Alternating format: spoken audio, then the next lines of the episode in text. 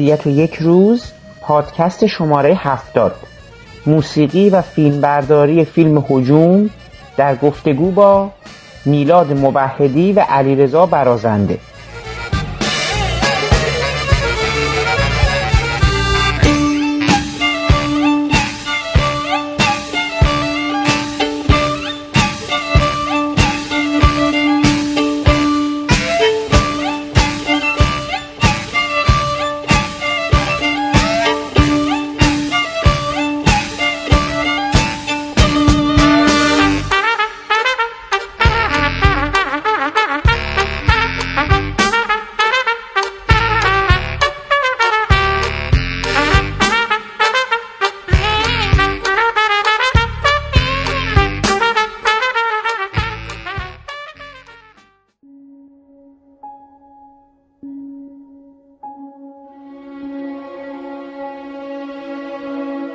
سامان اینطوری زدم. رفتم تو رفتم. با چاقو زدم وسط سینش هزار بار دیگه هم همین سامان کامیز صادق و زد به خاطر خون.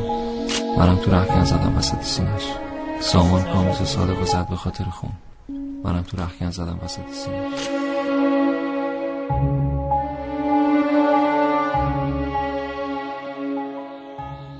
سلام.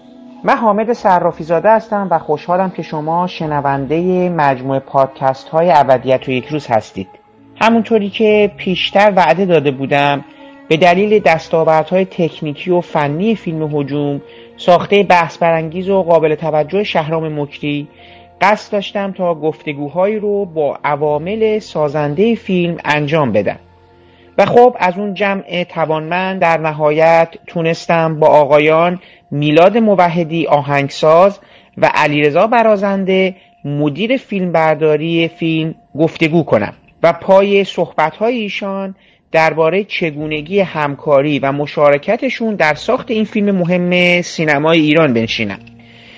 میلاد موحدی در کارنامه کاریش جدا از ساخت موسیقی فیلم هجوم آهنگساز مجموعه زیادی از فیلم های بلند و کوتاه و انیمیشن هست. فیلم های مثل زندگی نسبتا معمولی آقای مزفری فلکناز ناصر شاه و هشتاد و چهار زنش بالاتر از ابرهای خاکستری بزغاله های ابری سفر زمان بچه تهران و چندین فیلم کوتاه و انیمیشن دیگه. و همچنین ایشون جدا از اینها ساخت و اجرای آلبوم موسیقی مهمانی طولانی غمناک و همچنین تنظیم و ارکستراسیون یا سازبندی آلبوم موسیقی شیراز چهل ساله دنگشو رو به عهده داشتن.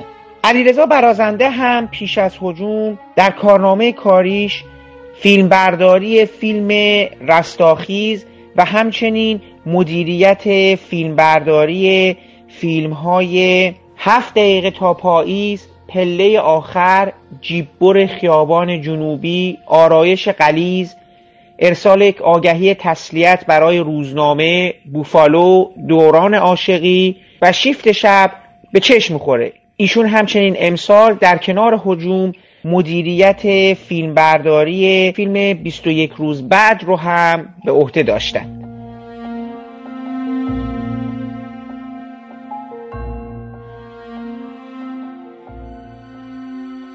نکته خیلی جالبی که شاید بعضیا حالا بعد در موقع شنیدن این پادکست از من بپرسن اینه که من چرا این قسمت فیلم حجومو که این روزا داره پخش میشه و کلی هم مناقشه سرش هست و اینا رو تو ذهنم در حقیقت برجستش خواستم بکنم توی پادکست. واقعیتش رو بخواین که من احساس می‌کنم که فیلم حجوم جدا از حالا کارگردانی فیلمنامه و اجزای دیگه طراحی صحنه بی اندازه در فضا سازیش وامدار موسیقی و طراحی صدا در حقیقت تو فیلم هست. یعنی ما تقریبا چیزی نزدیک به دو ساعت و نزدیک به دو ساعت که داریم می‌بینیم. من حس می کردم که در تمام طول فیلم دارم یک چیزی یک حاشیه صوتی تو ذهنم بود. بعدا که با خود شما صحبت کردم متوجه شدم نه فیلم انقدر موسیقی نداشته یعنی به اندازه دو ساعت. که حالا ایشالا در ادامه این صحبت رو بگیریم می‌خواستم بگم که برام این نکته خیلی برجسته شد از همون لحظه ای که داشتم فیلم رو می‌دیدم. و خب دیدم که بد نیست با آهنگسازی که درگیر این پروژه بوده وارد یه گفتگو بشم ببینم که برای ساخت موسیقی همچین فیلمی که توی در حقیقت قد و قامت سینمای ایران و حتی سینمای جهان قریب جلوه می‌کنه چه چالش های رو پیش رو داشته و چگونه با فیلم روبرو شده. ولی خب آقای موحدی قبل از اینکه ما وارد این قضیه بشیم برای من اصلا background کاری موسیقی شما و کارنامه شما خیلی جالبه. من یه تنوع بسیار دوست داشتنی رو و کنجکاوی برانگیزی رو توی کارنامه شما می‌بینم. می‌بینم که با گروه دنگشو در حقیقت در تنظیم و ارکستراسیون همکاری داشتین. درسته؟ برای آلبوم شیراز چه بله. اولین آلبومشون رو در واقع همکاری داشتم باهاشون. اون آلبوم رو کلا اون ساختار کلاسیکی که داره رو من تنظیم کردم. یعنی به سمت یه آلبوم به نظر من آلبوم خیلی خوبی شد اون نه اصلا عالیه دیگه. اصلا گروه من شخصا معتقدم که آلبوم شیراز چهل ساله درست هم میگم دیگه شیراز چهل ساله بله شیراز چهل ساله بله, بله. شیراز شیراز چهل ساله موجب شهرت محبوبیت استقبال اون آلبوم جز آلبوم های بسیار موفق سال ده سال گذشته بوده. فکر می‌کنم تو عرصه حالا موسیقی. ما ژانر موسیقیشو چی باید بگیم؟ پاپ که نیست سنتی هم نیست. موسیقی نمی‌تونیم ژانر خاصی نه. در مورد دنگ شو من حالا اعتقادمو بخوام بگم به در واقع برادران شجاع‌نوری که یک روز یه روز پاییزی در واقع با هم یه قراری داشتیم و من کاراشون شنیدم. خیلی ایده های خوبی ایده های اولیه‌ای که تو کاراشون بود خیلی من جذب کرد. فرم تلفیقی که ایجاد کرده بودم مضافم بر اینکه خود طاها و موزیسین بسیار خوبی بود نوازنده ساکسیفون بسیار خوبی بود. خیلی با احساس می‌زد. پتانسیل خیلی زیادی داشتم و تنگ شد تقریبا حالا چیزی که اون موقع بردم به نظر من تنظیم نیاز داشت. حالا امیدوارم منم تا جایی که تونسته باشم موفق شده باشم اون ایده ها رو کاملتر بکنم با تنظیم. خوشحالم موفقی بوده ولی نکته که می‌خواستم در موردشون بگم این بود که دنگشو بعدها در واقع دنگشو یک به یک شکلی میگم می‌تونیم بگیم یک ژانری از موسیقی و پایه‌گذاری کرد. شاید بتونیم بهش بگیم موسیقی الटरनेटیو موسیقی پاپ بهش نمی‌تونیم بگیم هیچ یعنی اسم خاصی نه موسیقی تلفیقی هم شاید بشه بهش گفت. به هر حال ژانری بود که فضای امروز موسیقی نیاز داشت تا حدی. بعدها خیلی از گروه ها اومدن شبه گروه های مثل اون که در واقع از ایده های اولیه دنشو الهام گرفتن و این فرم و فضای موسیقی رو ادامه دادن. در واقع اینطور می‌تونم خدمتتون ارز کنم که خب به هر حال شنیدن موسیقی تو جمع های مختلف و توی مناسبت های مختلف بسیار فرق می‌کنه. اینکه جامعه روشنفکری ما و خیلی از جوان های به هر حال چه دانشجو و یا چه تحصیل کرده هنر یا تو این زمینه به هر حال فعالیت می‌کنن یا علاقه دارن خب موسیقی دنشا یه موسیقی بود که لازم بود تو اون شرایط. مثل زمانی که موسیقی محسن نامجو لازم بود توی شرایطی. اتفاق خیلی خوبی بود به نظر من و پای گذاری کرد خیلی از چیزها رو برای گروه های بعدی که اومدن بعد از دنگ شد. خب ببینید بله. من میگم با دنگشو می‌خواستم فقط به عنوان توضیح بدم ولی خب شما یه آلبوم به نظرم فوق العاده دیگه چون من چند تا ترکاشو شنیدم به نام مهمانی طولانی غمناک که در حقیقت آقای در حقیقت استاد احمد احمدی اشعارشون رو خونده بودن. فوق العاده بودش. حالا اونم که به قول معروف دیگه نوشته در حقیقت composition و کار خودتون هست. حالا این توی این عرصه میاد و خب بعدش دیگه کلی فیلم انیمیشن و فیلم کوتاه دارید که برای فیلم آقای نظام دوست اسم فیلم چی هستش؟ اونی که برای زندگی نسبتا معمولی آقای مزفری بله زندگی نسبتا معمولی آقای مزفری بعد الان در واقع روی سینمایی آقای نظام دوست هم کار کردم یه ورژنی که بله. فعلا بنا به دلایلی متوقف شده ولی بحث من است که ایشون الان سینمایی هم ساختن بله بله می‌دونم امسال امیدوارم بله. که برای جشنواره امسال برسه چون امروز داشتم خبرها رو میخوندم احتمال داده بودن که شاید باشه در جشنواره امسال حالا امیدواریم که بله. این مسئله به حال برای انیمیشن جمشید شما جایزه بردید و میگم یعنی انقدر در حقیقت تو عرصه های مختلف و حوزه های مختلف هم سینمایی و هم خود حالا آلبوم های مختلف موسیقی داشتین کار می‌کردید. حالا نکته همینجاست. برای من اصلا جالبه که شما سرکارتون با حجوم چگونه میفته یعنی آقای شهرام مکی چگونه شما رو پیدا کردن که برای حجوم دعوتتون کنن؟ که حالا ما بریم جلو ببینیم مثلا شما با حجوم چجوری برخورد کردید. بله. مثلا ایشون چجوری شما رو پیدا کردن و چی شد به شما پیشنهاد دادن؟ ارزم به خدمتتون که قبل از هر چیز شما نکاتی در مورد فیلم حجوم فرمودین در مورد موسیقی. خیلی در واقع نظر لطفتون کامل میرسونه. من یه چند تا مورد هست واقعا می‌خواستم در مورد فیلم عرض بکنم. خودم به عنوان آهنگساز قبل از اینکه اصلا حالا وارد مباحث موسیقیش بشیم. هجوم به نظر من طراحی صحنه بسیار بی‌نظیری داره. یعنی از اون فضای کوچیک و از اون استادیومی که در واقع شما می‌بینید مثلا آقای اسپتی اون فضا رو در آورده به نظر من کار بسیار درجه یکه انجام شده. فیلم برداری اون کار در واقع به نظر من واقعا عالیه. یعنی شما یک دونه صحنه نیست. یعنی در واقع 90 و خورده دقیقه فیلم رو شما وقتی می‌بینید حتی یک دونه focus اشتباه در واقع از جانب فیلم بردار انجام نشده. گذاری کار آقای پرویز آبنار انجام شده. تیم کاملا حرفه‌ای من یعنی قبل از هر چیز می‌خواستم بگم که یعنی من با یک فیلم حرفه‌ای مواجه شدم. فیلمی که واقعا جای نقص نباید داشته باشه. یعنی آدم کار خودم رو عرض می‌کنم خدمتتون. به این فیلم مواجه شدم که احساس کردم واقعا نباید موسیقی این کار نقص داشته باشه. با توجه به اون زحمتی که پشت کار احساس می‌کردم. حالا در مورد آشناییم با شهرام بخوام بگم که من دوستیم با شهرام به سالها پیش برمیگرده و با هم دوره طولانی دوست بودیم ولی خب سابقه همکاری نداشتیم با هم هیچ وقت. تا اینکه من یه دوره کوتاهی به واسطه شرایط بد کاری تو ایران دو ماه رفتم کارمندی شرکت ایران نوین کار کردم. همزمان با در واقع زمانی شده بود که شهرام فیلم برداری کارش رو تموم کرده بود. خب ایران نوین یه واحد تبلیغات داره که من تو اون بخش تبلیغات کار می‌کردم.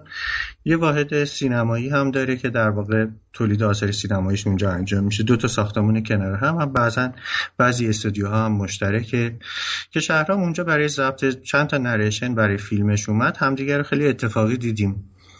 با هم نشستیم حرف زدیم یه ده دقیقه یه رو بیو گفتش که میلاد بیا فیلم منو ببین.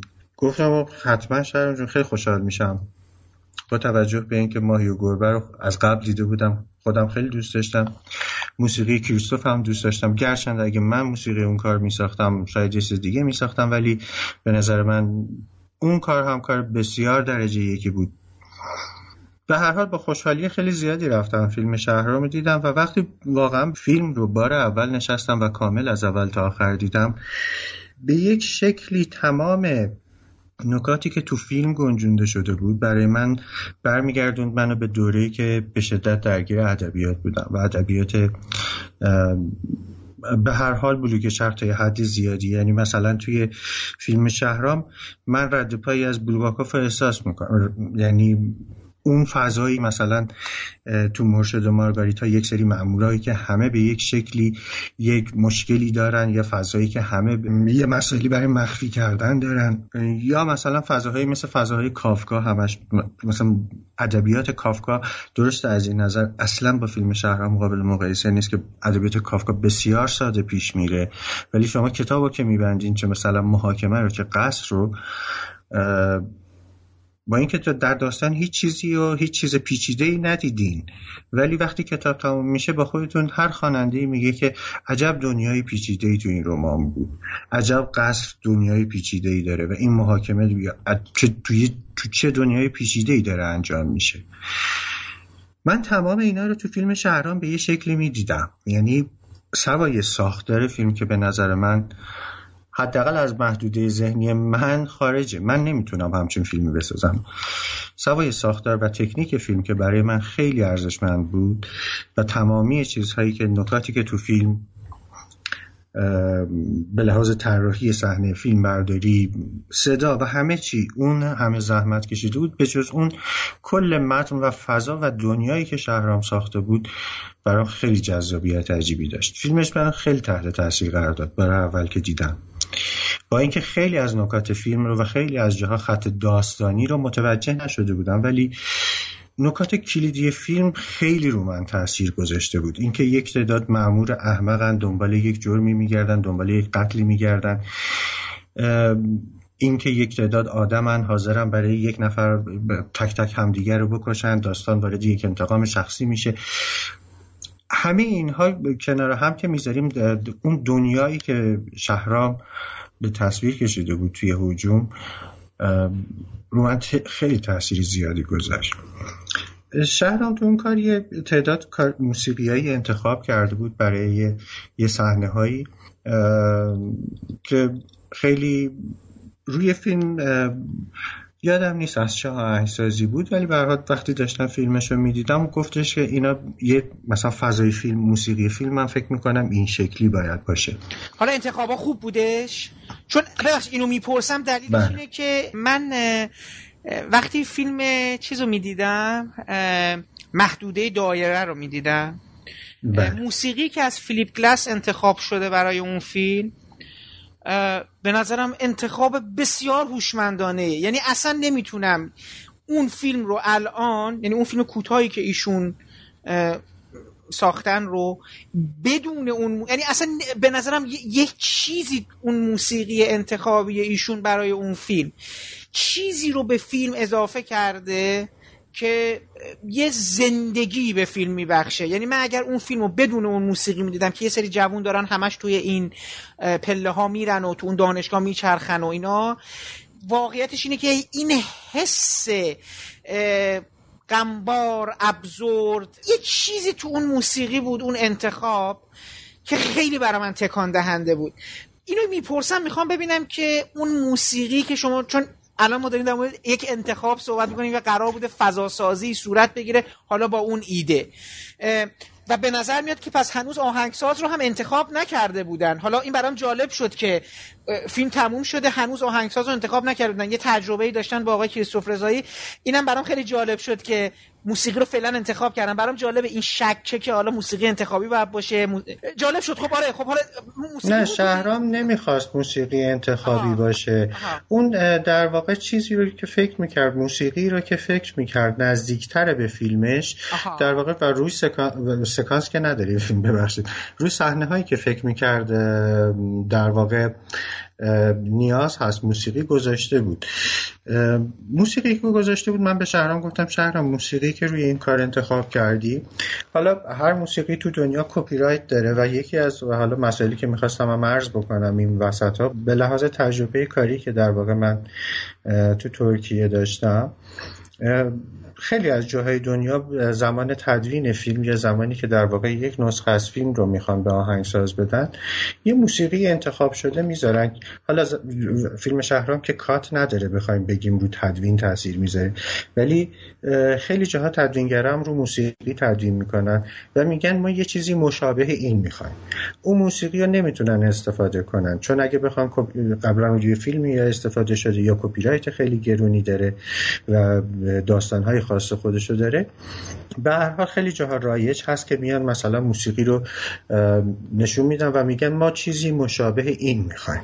حالا تو به عنوان آهنگساز می‌تونی تغییر بدی این فضا رو یه چیزی اضافه بهش بکنی اون چیزی که مال خودت هست رو روی این اضافه بکنی و غیره. موسیقی که شهران گذاشته بود من بهش گفتم شهر موسیقی که هست رو فیلم موسیقی بدی نیست. ولی موسیقی فیلم تو نیست اصلا. اصلا داستان رو پیش نمی‌بره. موسیقی فیلم تو فضاش یه مقدار فرق می‌کنه. چیزی که من الان دارم میشنوم گرچند مسجل باسم نبود صد درصد نبود. هیچ وقت چیزی که می‌خوام بنویسم چیزی که به نتیجه می‌رسم. منتها به هر حال یه فضای ذهنی زمانی که فیلمش رو می‌دیدم تو ذهنم میومد و شهرام به من گفتش که شروع کنیم کار کردن. گفتم حتی اگه بخوای چیزی مشابه این بازسازی بشه اون هم امکان پذیره من تا تو به من اجازه بده من اون چیزی که فکر می‌کنم درست برای فیلمتون رو بنویسم. حداقل مثلا در زمان ده دقیقه از فیلم رو یا مثلا 15 دقیقه از فیلم رو. شروع که به کار کردیم جلسه اول اون خیلی خوب با شهرام پیش رفت یعنی خیلی دوست داشته تو دای اولیه رو. یک روزم به من مسیج داد در حین کار که با آقای آبنر صدا گذار می‌خواد بیاد و گفتش که آقای آبنر هم دوست داره ببینه کار منم. گفتم با کمال میل استقبال می‌کنم. خوشبختانه نظر آقای آبنر هم مثبت بود. ولی خب حجم موسیقی کار خیلی زیاد بود. ناخداگاه به ساخت موسیقی اون کار یه حدود دو ماه طول که دو ماه خورده طول کشید با ضبط و میکس و مسترش. چون اینکه تا جایی که می‌شد سعی کردیم حتی اگه تمی هم تکرار می‌خواد بشه کپی نشه. یعنی در واقع نه اینکه بگم واریاسیون یه شکل متفاوتی از همون تم یا اون ترکی که استفاده شده استفاده بشه. مجددا نوشته بشه. این شد که تقریبا ما یه حدود 45 دقیقه موزیک ثبت کردیم برای این کار. و بخش هایی هم حتی سر میکس فینال حذف کردیم. ترک هایی بود که جاهایی بود که من احساس می‌کردم موسیقی می‌خواد و شهرام می‌گفت نمی‌خواد. کلنجر زیادی داشتیم دو ماه دو ماه و نیم سر موسیقی فیلم. خوشبختانه یه نکته مثبت بسیار مثبتی که شهرام داره تو کار کردن خیلی از کارگردان ها هستن که باهاشون کار می‌کنیم. متاسفانه حتی نه اینکه فقط موسیقی ندونن اصلا زبان صحبت با آهنگساز رو هم بلد نیستن. یا زبان صحبت با هر کسی که می‌خوان نمی‌دونم. لزومی نداره صد درصد موسیقی بدونن. شهرام هم موسیقی نمی‌دونه ولی خیلی راحت منظورش رو بیان می‌کنه. به طور مثال یه صحنه رو که می‌خواد توضیح بده این موسیقیش رو دوست ندارم میگه این موزیک الان این حس رو رو من می‌ذاره که باعث میشه من فکر بکنم این دو نفر دارن حرف خیلی مهمی می‌زنن. این حس رو از موسیقیت بگیر. خب خیلی با زمان راحتی با من ارتباط برقرار می‌کرد و من اینو خیلی دوست داشتم تو شهرام. اینی که خیلی راحت نظرش رو و درست خواسته که می‌خواست رو بیان می‌کرد و فکر می‌کنم یه تعامل مشترک بود بین من و شهرام که اگه نتیجه خوبی شده نتیجه مشترکی بین ما های موعدی سوالی که برای من پیش میاد این هستش که اون برخورد اول که حالا فیلمو دیدین به کنار. می‌خوام اینو حتی شما فرمودید که یه مجموعه ای از چیزها براتون روشن نبود و یه مجموعه ای از داده های فیلم دنیای فیلم براتون بسیار روشن قابل لمس قابل فهم بود به خاطر اینکه خاطره یا یادآور چیزهای دیگه بود که حالا تو ادبیات بود یا یه تجربه های بسری یا شنیداری دیگه که به حال اون لحظه داشتین تجربه حسش می‌کردین. می‌خوام ببینم که در مورد فهم کلیت اثر چون به هر حال شما دیگه قرار یعنی شما این مسئولیت به عهده شما بود که برای این یک کل بشینید و موسیقی رو بنویسید و تنظیم رو تهیه و دیگه ارائه بدید به کارگردان. چقدر وارد گفتگو با شهرام مکری شدید؟ به این مفهوم که درک کاملی از کلیت فیلم پیدا کنید. یه مثال می‌خوام بزنم. اینکه loop اول loop دوم loop سوم جهان بیرون این loop شخصیت ها چون خیلی دوست دارم بدونم که شما اصلا این موسیقی رو بر اساس چی دیگه شروع کردید به نوشتن یا شهرام مکری می‌خواست برای چی بنویسید؟ قرار بود با موسیقی ها تعریفی به شخصیت ها اضافه بشه؟ آیا قرار بود فضا سازی صورت بگیره؟ آیا قرار بود برای هر کدوم از این character ها؟ چون فراوان character داره. جهانی ویژه خلق بشود با موسیقی. جدا از این چیزی که من توی فیلم می‌بینم گفتم خدمتون من وقتی track های فیلمو داشتم گوش می‌کردم احساس بله. کردم که موسیقی فیلم رو آیا من اصلا درست نشنیدم نه به این مفهوم که موسیقی چرا نشنیدم به خاطر که احساس کردم که چقدر اون در پس زمینه دیالوگ ها نریشن حرکت دوربین موسیقی خودنمایی نمی‌کنه. چی میگن؟ مثل یک ریزبافتی از دیگه از بقیه اجزای فیلمه که در کنار همدیگه دارن همزمان کار می‌کنن. یعنی اون جهان رو داره برای من درست می‌کنه. چیزی بیرون اون جهان نیست.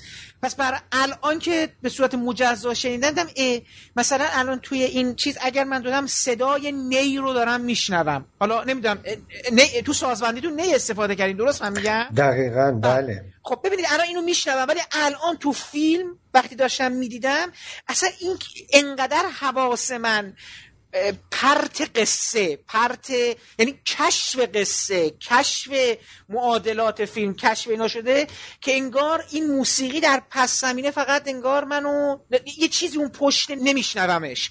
الان این حس جدیدی بود که من تجربه کردم. ولی خب حالا برگردم به اون سوال قبلی و حالا جلوتر میریم در مورد این.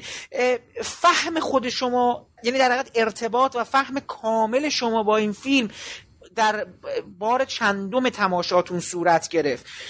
فیلم رو نشستین دوباره خوندین. چون دیگه وارد یک گفتگویی با کارگردان شدین که خب من می‌خوام برای فیلمی بسازم که باید یک اشراف کاملی بر همه اجزاش داشته باشم. نه فیلم نامه رو مجدد نخوندم و صحبت اصلا صحبت زیادی هم با شهرام نکردیم. من درک هم از فیلم اینی که ببینید عناصر داستان خط اصلی داستان چیزی نبود که برام قابل لمس نباشه. پیشیدگی که فضای فیلم داره به لحاظ شخصیت ها و اینکه اینی که ما تهش می‌خوایم بفهمیم داستانه چی بوده مهمتر از اون برای من حرفای کلی بود که توی یه فضای سورال داره بیان میشه.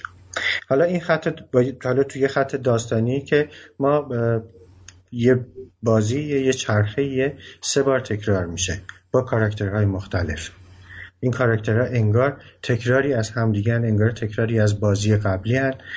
دارن همون نقشه رو بازی می‌کنن. حالا این نقشه رو برای چی بازی می‌کنن؟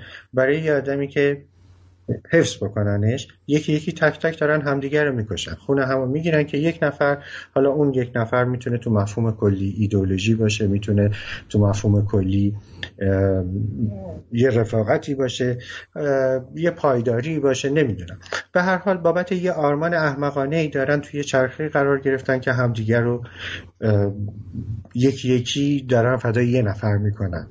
این چیزی بود که تو خط اصلی داستان برام مشخص بود. حالا تک تک شخصیت ها و عناصر بکنم. بخوایم حالا وارد خط کلی داستان بشیم یعنی خب شخصیت نگار خیلی مهمه. تک تک کاراکترهای این فیلم من می‌تونم اینطور خدمتتون عرض بکنم که تقریبا یک ماهی بود که فیلم رو کار می‌کردم. تمام دیالوگای فیلم رو حفظ بودم. داستان برای من خیلی چیز پیچیده ای نبود.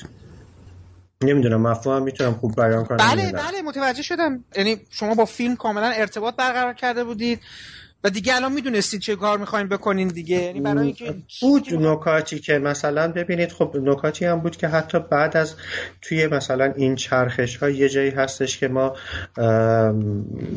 اگه اشتباه نکنم عبده که تو آینه نگاه می‌کنه یا یکی دیگه از بچه هست که تو آینه نگاه می‌کنه و چهره عبد مثلا این حتی چیزایی بود که بعد خود شهرام حتی اضافه کرد که تو روند فیلم بله یعنی مثلا ببینید فیلم اونقدر پیچیدگی هایی داره که مثلا انگار هر بار برای من بیشتر می‌دیدم کاملتر میشه پیچیدگی های ریزی که شما از شخصیت لون و اون آدمی که بچه که چاقو آورده براش و می‌خواد یه جوری میگه منو تو چمدون بذار ردم کن بره. یعنی این اونقدر این ریزکاری ها و اینا دو برای مثلا من جذاب شده بود بعد از چند بار دیدم که خب بار اول همه این ریزکاری ها رو متوجه نشدم. خیلی دقیقا شاید همه اینو مثلا خیلی واضح بگم مثلا بار اول شاید تو اون قسمت اصلا کاملا نفهمیدم که منظورم بچه اینه که اینو تو چمدون بذاره و خیلی می‌دونن این می‌تونه این آدم رد بکنه از چمدون و داستان این چمدون چیه که می‌بره اون بره حساب. یا خود شخصیت نگار پیچیدگیایی که تو شخصیتش هست به لحاظی که قاطی شدن شخصیت نگار با در واقع سامان جایی که یک جایی هست که کاملا دیگه اصلا تو فیلم ها انگار جنسیت داره از بین میره. تشابهات و توافق و اشتباه گرفتن های بین نگار و سامان. ریزکاری هایی هستش که برای من بعد از چند بار دیدن خیلی آروم آروم روشن می‌شد و جذابتر می‌شد. این هیچ ربطی به نظر من توی خط کلی داستان و خط کلی فیلم و حرف کلی فیلم نداشت. جهان کلی که فیلم برای من به تصویر کشیده بود یعنی فیلم نه برای من که به فیلم به تصویر کشیده برای من دنیای بسیار جذابی دنیایی بود که شاید یکی از چطور بتونم بگم؟ شاید یکی از بیماری های دنیای امروز باشه که ما ناخداگاه به سمتش داریم میریم. هم از یک طرف افرادگراییشه هم از یک طرف بیقانونیشه هم از یک طرف به هر حال احساس می‌کنم خیلی حرفا داره. پشتش یعنی برای من از بار اول که دیدم خیلی همه این نکات برجسته بود و منو تحت تاثیر قرار داد. خب بفرمایید که سازبندی و اینا رو دیگه بر اساس چی انجام؟ چون دوست دارم ببینم که حالا خود به عنوان یک آهنگساز برای ببینید اینجوری بذاریم براتون بگم. یه مثال خیلی به قول معروف آکادمیک و تو... چیز هستش. شما وقتی فیلم های دیوید لینچ رو می‌بینید جدا از موسیقی های متن فیلم هاشیه های صوتی فیلم در حقیقت بی اندازه در خلق وهم ترس استراب حسی همون اون چیزی که شما داشتین در مورد کافکا حالا می‌گفتین اون کافکاسک میگن دیگه انگلیسی ها به چیزی. اون دنیای کافکایی اون دنیای نا... یه حسی از نامشخص بودن یه جور بیمعنایی استراب آور اینجوری می‌تونم توضیحش بدم. بله. همواره وجود داشته و میشه گفت که یعنی چقدر آهنگساز که حالا برحال صدای فیلم رو هم در دست داره حاشیه صوتی هم در ید اون هستش. چقدر در خلق این جهان کمک می‌کنه علاوه بر کارگردان و حالا فیلم نامه نویس و اینا. خب من می‌خوام ببینم که برای فیلم هجوم که به نظر من سرشار از حاشیه صوتی میگم مثلا تو فیلم یه لحظه سکوت به اون مفهوم نداریم. مثلا یعنی آدما همینجور بله. دارن حرف می‌زنن. یکی از دلایلش به نظر من در واقع صداگذاری بسیار بی‌نظیری که آقای آبنار انجام داده و طراحی صدا و طراحی صدایی که هم تو سالن و آمبیانس هست و در واقع لول و میکسی که بین صدای آمبیانس و دیالوگ ها میشه و دیالوگ ها و موسیقی و هماهنگی و اون دقت و ریزکاریایی که در واقع آقای آبنار انجام داده این فضا رو برای شما ایجاد کرده که یک لحظه سکوت نشنیدین. در عین حال موسیقی رو هم نشنیدین. ولی خب حالا شما چه روی کرد رو در پیش گرفتید برای نوشتن موسیقی؟ می‌خوام بدم که این دو ماه رو داشتید روی چی؟ چه بخشی از این خلق این موسیقی برای شما چالش انگیزتر شدش نسبت به بقیه؟ این بخش اصلی طولانی بودن بیشترین چالشمون طولانی بودن کار بود و خب واقعیت اینه. الان بحث نه چیز بحث کمبود امکاناتیه که ما اینجا داریم. حالا خب واقعیت اینه که شما توی به هر حال فضای هالیوودی اگه بخواید کار بکنید خب معمولا توی فیلم های هالیوودی هفتاد دقیقه با آهنگساز برای ساخت موسیقی فیلم قرارداد میبندن. برای فیلم هایی که سر تا سر موسیقی داره یه استاندارد هفتاد دقیقه معمولا داره. و 6 هفته به آهنگساز زمان میدن تا بسازه. اون هفتاد دقیقه که شامل این میشه که معمولا تو دو هفته اول کاملا سر ملودی ها و تم ها به نتیجه می‌رسن و بعد آهنگساز شروع می‌کنه اون تم ها رو در واقع تنظیم کردن و واریسان های مختلفش رو روی سکانس های مختلف اجرا کردن. چون این تمای تکرار شونده در واقع به نوعی داستان رو داره پیش می‌بره. ما توی فیلم شهرام چند تا تم تکرار شونده داریم. یکی فضای کلی کاره. در واقع اون تفکرات ماورایی که این بچه ها دارن. با خالکوبی هاشون و اون شخصیت هاشون که دقت بکنید یه جاهایی رو که خیلی جاها روی اون خالکوبی ها وقتی ما می‌بینیم اون صدای نیه به یه شکلی میاد.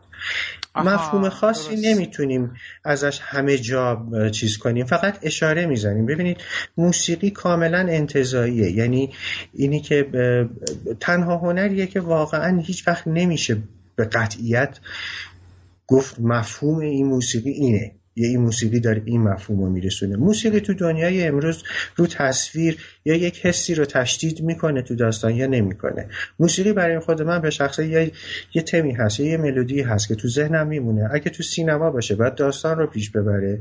درسته خیلی از موسیقی فیلم ها هستش فقط فضا سازی می‌خواد. فقط یک آمبیانسی اگه فضای محلی باشه کاملا یک ساز محلی شاید کفایت بکنه برای نشون دادن موسیقی اون فیلم.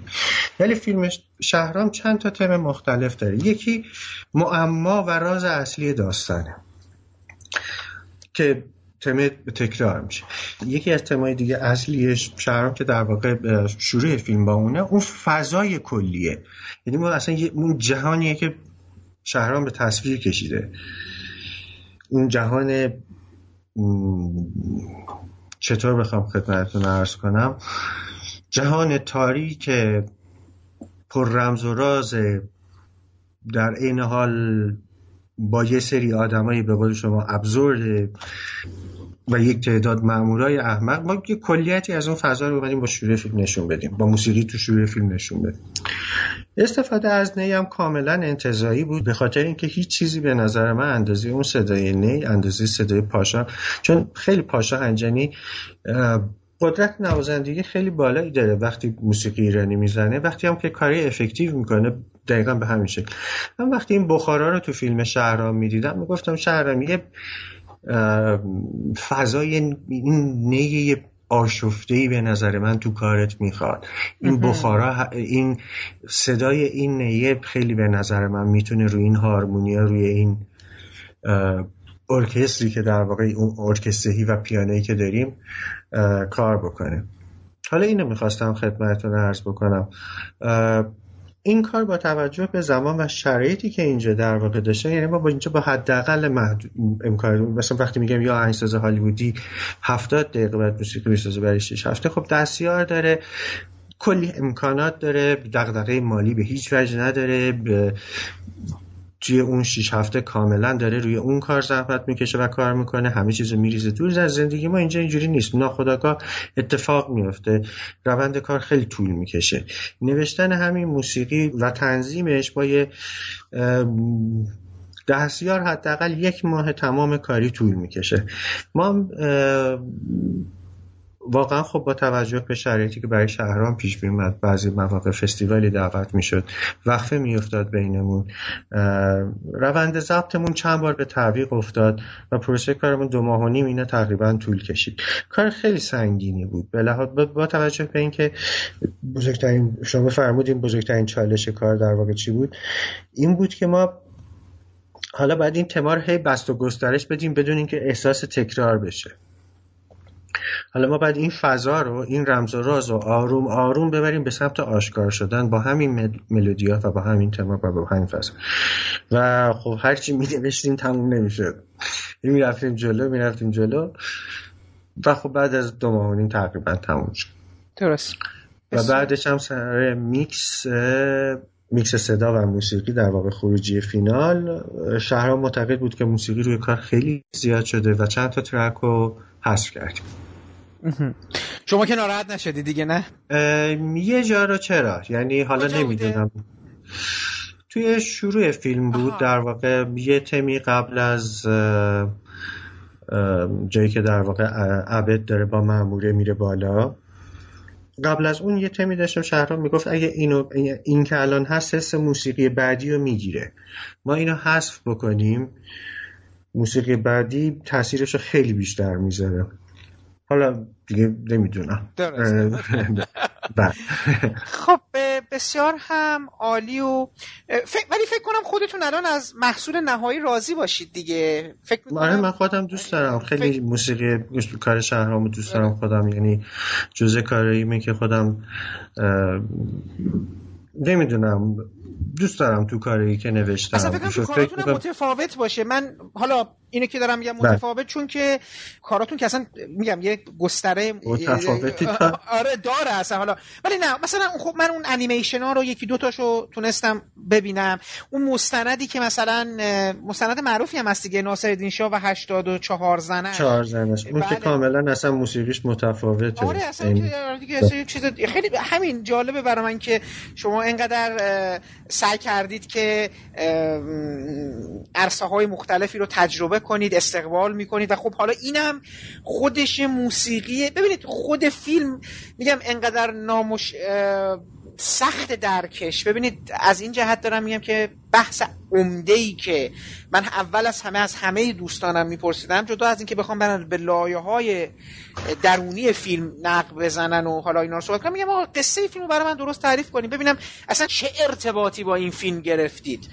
می‌تونید برای من توضیح بدید که با فیلم یعنی دارین چی فهمتون از فیلم چجوریه خانشتون چی هستش از کی به کی بودن چی به چی بودن کجا بودن چرایی چرا این داره اتفاق می‌تونید اینا رو به صورت یک یک دو سه برای من توضیح بدین. ولی خب بعد داشتم پیش خودم میگم مثلا فکر می‌کردم که چقدر یک آهنگساز برای این فیلم وارد چه پروسه میشه؟ چون شباهتی ما تو سینما ایران چندان نداریم از جنسه چرا؟ تو جنس های خود کارهای آقای مکری از این از این جنس بوده.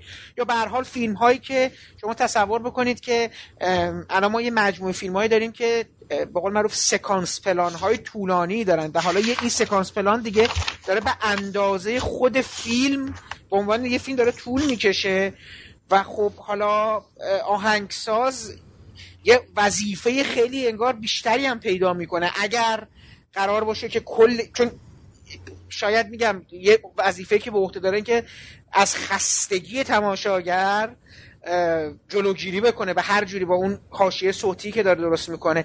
ولی جالب اینجاست که خود فیلم های موکی خودش انقدر لوازم چیز داره که اصلا ذهن آدم انقدر در حال اعوجاج بین قصه بین این حرکت بین این بله دقیقا. دیگه موسیقی هم اینجا یه جایی می قرار می‌گیره که خب دوست داشتم ببینم خب آهنگساز اینجا خودش داشته چیکار می‌کرده؟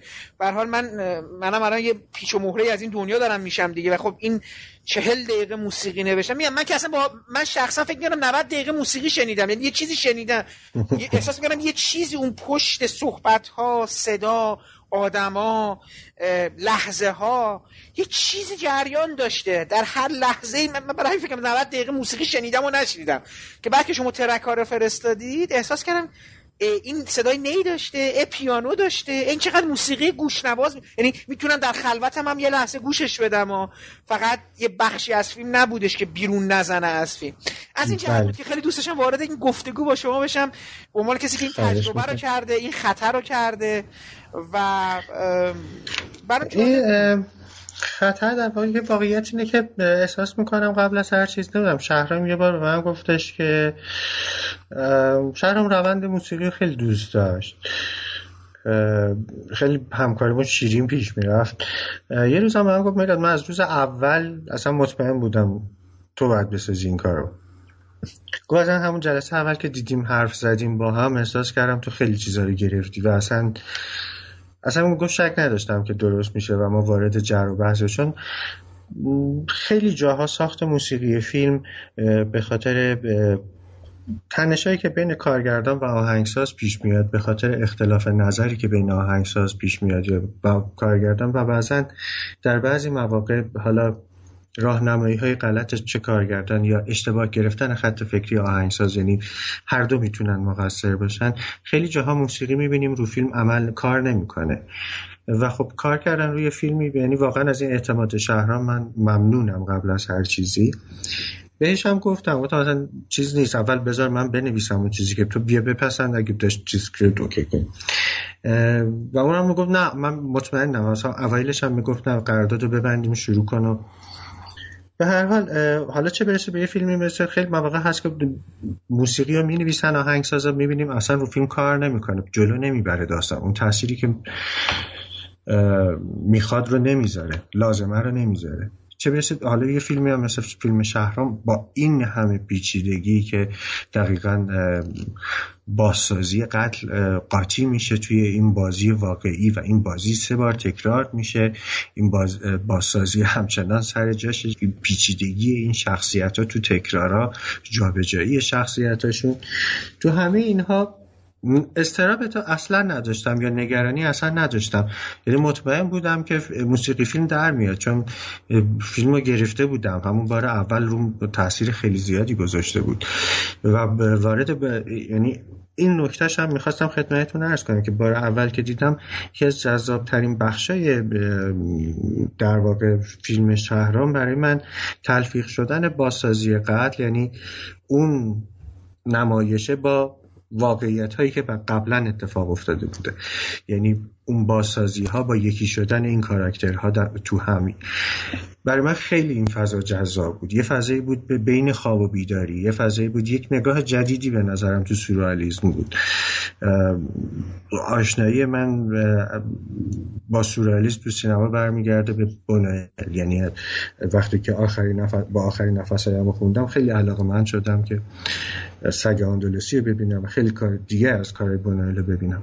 ولی خب فضای سورال شهرام یه فضای نوعی برام بود. هم تو متن هم توی ساختاری با حالا ساختاری که درست ماهی و گربه یه کپی از اون یعنی این یه تکراری از به لحاظ فرم تکراری از ماهی و گربه است. ولی به نظر من به لحاظ محتوا بسیار عمیقتر از ماهی و گربه اومد.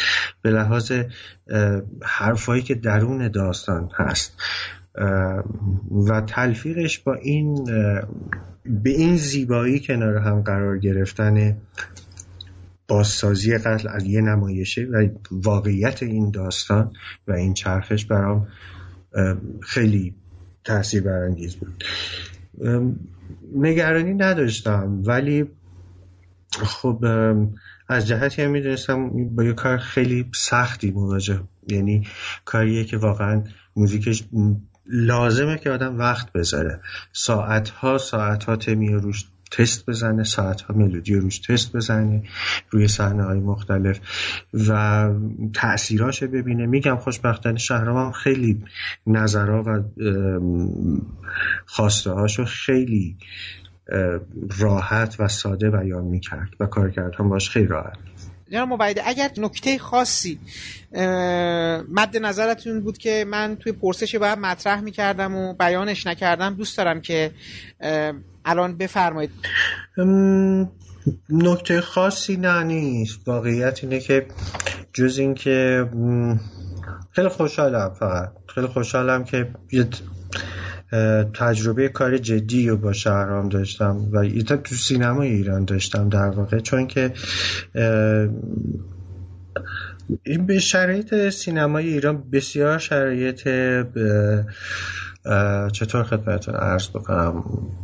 بسیار شرایط بسته و آلوده ایه یعنی عملا ببینید آلوده حالا شاید لغت خیلی مناسبی نباشه. دنبال لغتی میگردم پیدا نمی‌کنم.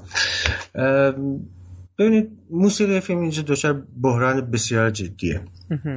و به نظر من عمده اصلیش هم برمیگرده به نداشتن سواد ادبیاتی در آهنگساز یعنی آهنگساز داستان نمی‌دونن و اصلا رمان زیاد نخوندن.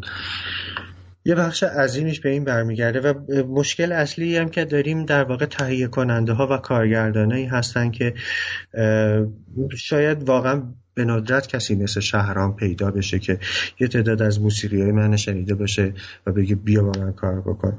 یا شاید تو تمام این سالا و خیلی از کارهایی که تو ایران انجام دادم به جز حوزه انیمیشن تو سینما و یا تلویزیون انجام دادم تماما به, به واسطه دوستا و روابط کاری بوده. و عملا کسی وقت نمی‌ذاره یک آهنگساز فیلم رو اینجا بشناسه. تهیه کننده ها که یکی از یکی بی سوادتر و فقط دنبال یه اسمی هستن یک یک دفعه چهار تا اسم گنده میشه تمام بازار رو دستشون می‌گیرن با بودجه های آنچنانی. اولا موسیقی فیلم هم خروجش بسیار بد میشه. و هیچکی حاضر نیست اصلا بیاد چهار تا کار از یا آهنگساز گوش کنه. به عنوان تهیه کننده به عنوان کارگردان. به این لحاظ میگم فضای آلوده حالا نمی‌دونم لغت اصلیش چطور می‌تونم بگم فضای ناسالم شاید بتونم بله. بگم بله. بهتره بله. فضای بسیار بسیار فضای ناسالمی اولا قابلیت های نه خودم اصلا عرض نمی کنم منظورم کلیت کل فضایی که داریم متاسفانه چرا مثلا خب حالا یک آهنگسازی که دیگه واقعا خب خود ما داریم کار می‌کنیم. مگه چقدر خلاقیت ملودیک آدم در طول سال می‌تونه داشته باشه؟ چند تا موسیقی فیلم مگه می‌تونه بسازه؟ حالا درسته ممکنه حوزه های مختلفی آدم کار بکنه ژانر مختلف موسیقی کار بکنه که آهنگساز تصویر باید این کار بکنه. ولی خب توضیح ناعادلانه کارهای سینمایی بین آهنگسازا و اینکه در واقع نبود کپی رایت اینجا اینه که در واقع از سالها کارگردان ها و تهیه کننده ها به یک شکلی حالا خوشبختانه الان اتفاقاتی خارج از کشور میفته جلوشون رو می‌گیرن برای فستیوال های خارجی و یا جای دیگه که بخواد بره. ولی عادت بسیار زشتی در ذهن بسیار کارگردان ها و تهیه کننده ها افتاده و اینکه فکر میکن... یه فکر بسیار زشتی. و اینکه فکر می‌کنم موسیقی کم ارزش ترین چیزه. چون می‌تونن انتخاب بکنن از یه جا بزنن رو تصویرشون. و چون اینجا هیچ وقت کپی رایت نبوده هیچ وقت چیز تو سینمای مستند.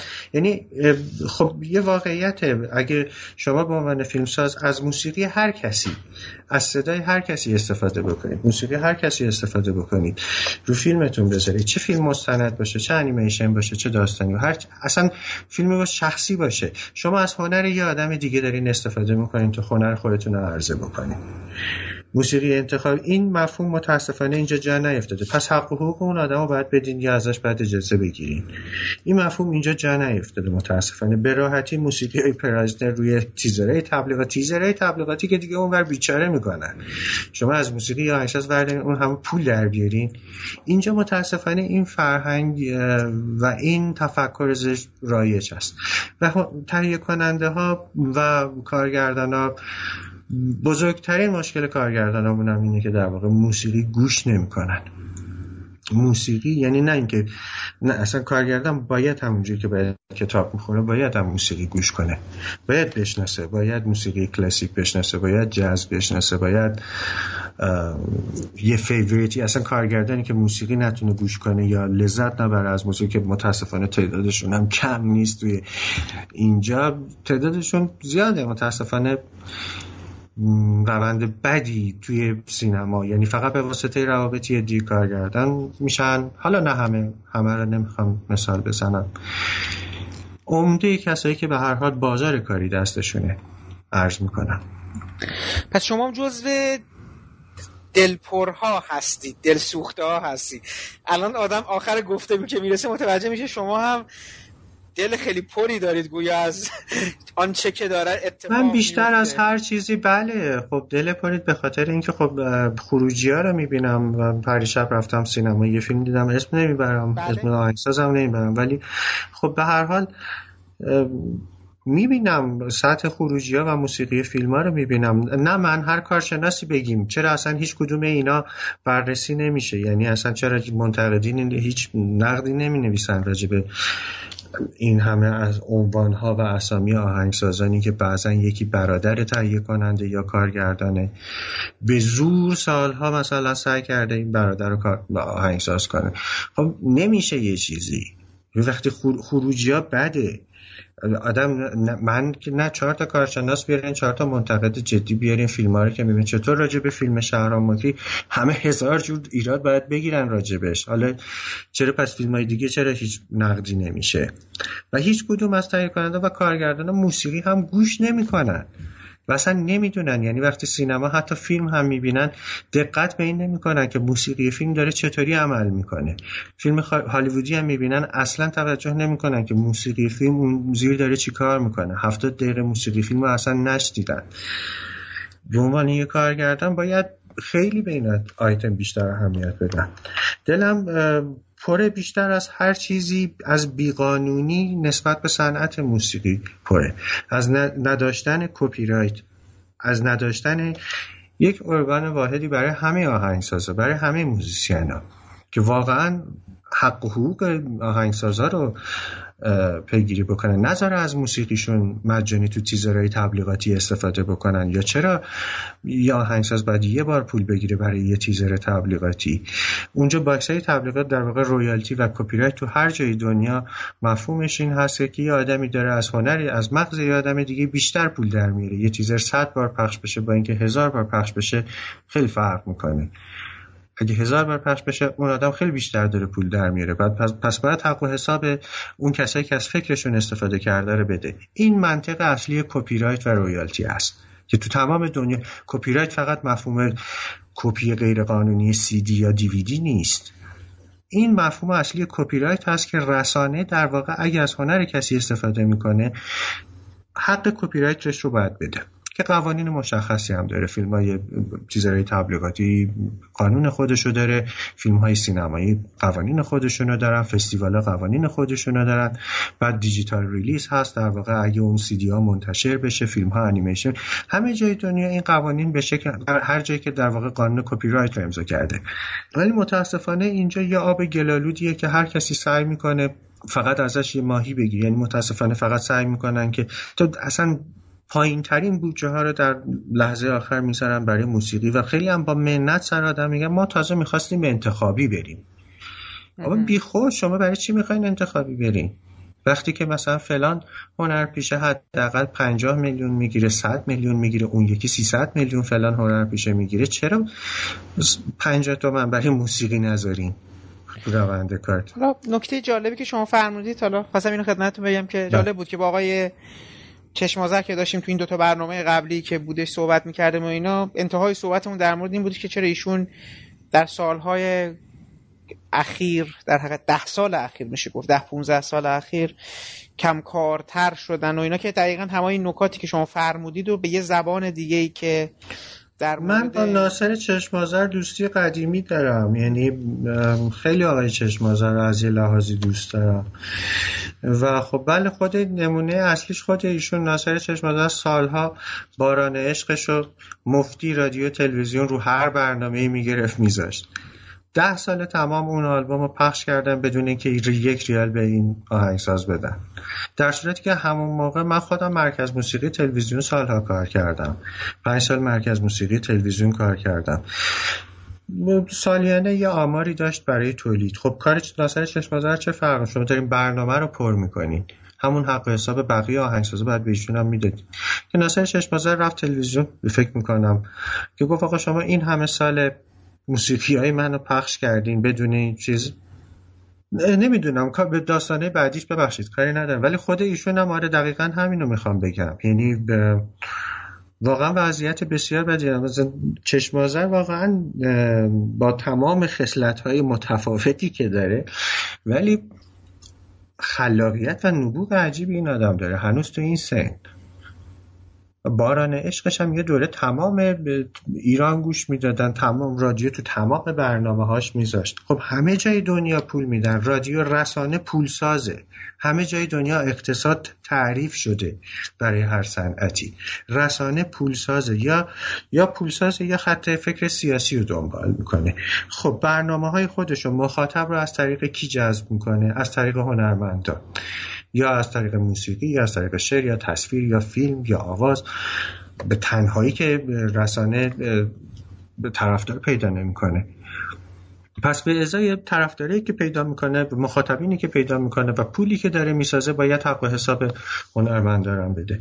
چیزی که متاسفانه اینجا واقعا ما با بدترین شکلش مواجهیم. همه جمع دارن می مثلا تو تمام فرم قراردادها اصلا لحظه اول می نویسن در هر کجا و هیچ هر مکان و شما دیگه هیچ ادعایی راجع به کارتون ندارین. ا انصافیه خیلی حق هنرمند داره اینجا واقعا می‌خورن. نه فقط آهنگسازا. بله. موسیقی از همه بدتر ولی خب همه جور. یعنی از دزدیدن ایده های مختلف بگیرین از دزدیدن طرحها و کتاب های مختلف. شما خودتون اونور می‌دونید یه کتاب یه فیلم از رو هری پاتر ساخته شه چه دستمزدی. بله بله. به نویسنده تعلق می‌گیره. در صورتی که اینجا بسیاری از ایده ها و داستان های مختلف دزدیده شده فیلم ساخته شده یک بارش هم شده هیچ نهادی هم نیست پیگیری بکنه. موسیقی هم همینطور. خانه موسیقی هم یه نهادی که فقط هر ساله یه حق عضویتی می‌گیره. عملا هیچ کار خاصی هم برای هیچ کنجه اصلا انگار ما به این بیقانونی و چیز عادت کردیم اینجا. و عادت کردیم تو این فضا اصلا تا یه ذره هم می‌خوایم موسیقی کار کنیم یعنی اصلا حرفی که به میزن میگن تا همین یک کم موسیقی هم که می‌تونید شما کار کنید برید خدا رو شکر کنید.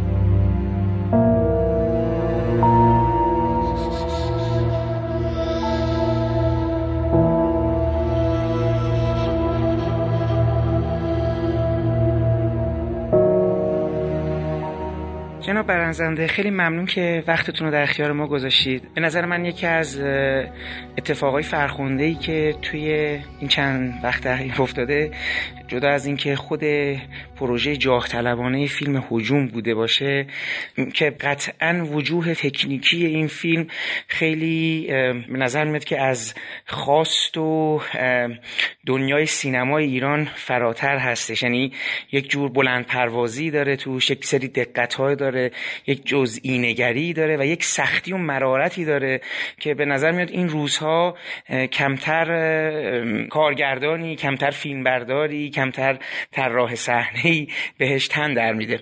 من خیلی دوست دارم که ما در مورد فیلم هجوم با شما وارد گفتگو بشیم و ببینیم که شما اصلا این فیلم از کجا شروع شد و چه مشکلاتی باش مواجه شدین چگونه برش غلبه کردین پیشنهادهایی که دارین و چیزهایی که از این فیلم آموختید. یعنی به حال بعد از اینکه فیلم تموم شده یه نکاتی برای شما آشکار شده توی هم ساحت سینما ایران هم همچین جنس پروژه هایی ولی قبل از اینکه از اون شروع کنیم من خیلی دوست دارم که یه مقدار برگردیم عقب در مورد جنس سینمایی که در حقیقت فیلم هایی که شما کار کردید مثل آرایش قلیز مثل پله آخر همچنین فیلم آقای رئیسیان که به خاطرش سیمرغ بردید که دوران عاشقی هستش. و یک همکاری طولانی مدت با آقای حسین جعفریان در مقام دستیار و فیلمبردار ایشون در چند پروژه مهم مثل چهارشنبه سوری درباره الی و همچنین فیلم برداری فیلم رستاخیز. خیلی دوست دارم بدونم که شما اصلا علاقتون نسبت به مسئله فیلم برداری از کجا شروع میشه و چجوری غرق این جهان میشید و تا اینجا و تا حجوم ادامه پیدا کرده. من همزمان با دوره دبیرستانم و دوره که مشغول درس خوندن بودم در دوره دبیرستان به واسطه اینکه چندین بار سر صحنه‌های فیلم برداری حضور پیدا کرده بودم عاشق فیلم برداری شده بودم و عشقم به واسطه اتفاقاتی بود که جلوی دوربین میافتاد چه به لحاظ رنگ نور میزانسن حرکت و حالا خود بقول اون دریچه ای که باش می‌تونستی یک چیزایی رو ببینی و یک چیزایی رو که دلت نمی‌خواد نبینی. از اینجا بود که عاشق فیلم برداری شدم و همون دوره یادم که مثلا سال دوم دبیرستان بودم رفتم مرکز آموزش فیلمسازی باغ فردوس اونجا ثبت نام کردم و سه سال نمی اونجا عکاسی و نورپردازی خوندم که تقریبا هم دوره آخرش بود. بعد اون درگیر کارهای کوتاه و حالا همون اونجا چند تا کار مستند شدم. ولی خیلی دوست داشتم که باز تحصیلات دیگه ای داشته باشم تو حرفه سینما مخصوصا رشته فیلم برداری که چندین سال های امتحان دادم ولی خب رشته های دیگه قبول می شدم مثلا نمایش قبول می شدم و حالا می‌دونم بازیگری قبول میشم چیزای دیگه قبول می‌شدم ولی دوست نداشتم و نمی‌رفتم. و یادم که حتی دو تا از این چیزایی که قبول شدم ثبت نامم کردم. و روانشناسی یه سال قبول شدم که اونم ثبت نام کردم. باز اونم نرفتم. تا اینکه دانشکده تلویزیون قبول شدم و اونجا دیگه رفتم و مشغول شدم. ولی خب اونقدر درس خوندن برای من جذاب نبود تا صحنه فیلم برداری و حضور در صحنه های فیلم برداری. تا اینکه معمولا حالا سیستم دانشگاه اینجوری بود که شما چهار سال درگیر می شدی ولی خب مال من هفت سال طول کشید. چون اکثرا سر کلاس ها نبودم و بیشتر سر صحنه های فیلم برداری بودم. خب همون دوره هی فیلم برداری که در سینما کار می‌کنم برای من خیلی جذاب بودن و هی پیگیر کاراشون بودم یکی از آدمایی که خیلی دوست داشتم و آرزو داشتم باشون کار کنم آقای جعفریان بود که هی سرچ می‌کردم و پیگیر کاراشون بودم و یه جور تقریبا خبر داشتم که الان درگیر چه کاری هستن یا درگیر چه کاری نیستن. تا اینکه به واسطه دوستی که داشتم که با ایشون کار می‌کرد و دستیر ایشون بود سر یکی از پروژه هایی که آقای جعفریان کار می‌کرد و قرار بود که پروژه طولانی هم باشه و حدود یک ماهی شروع کرده بودن. پروژه تاریخی بود که این دوست من گفتن که به من نیرو می‌خوان. دیگه من رفتم اونجا. از اون به بعد دیگه پیش آقای جعفریان بودم. حدود 7 8 سالی. و تو این مدت به حال جزء گروه فیلم برداری و دستیار ایشون و چندین کار به عنوان نورپرداز و در نهایت به عنوان فیلم بردار ایشون در پروژه رستاخیز بودم. حالا تو این دوره ای که من کار می‌کردم تو این 7 8 سال خودم کار کوتاه فیلم برداری می‌کردم و تیزه کار مستند و کارهای تلفیلم بسیاری فیلم برداری کردم تو اون دوره.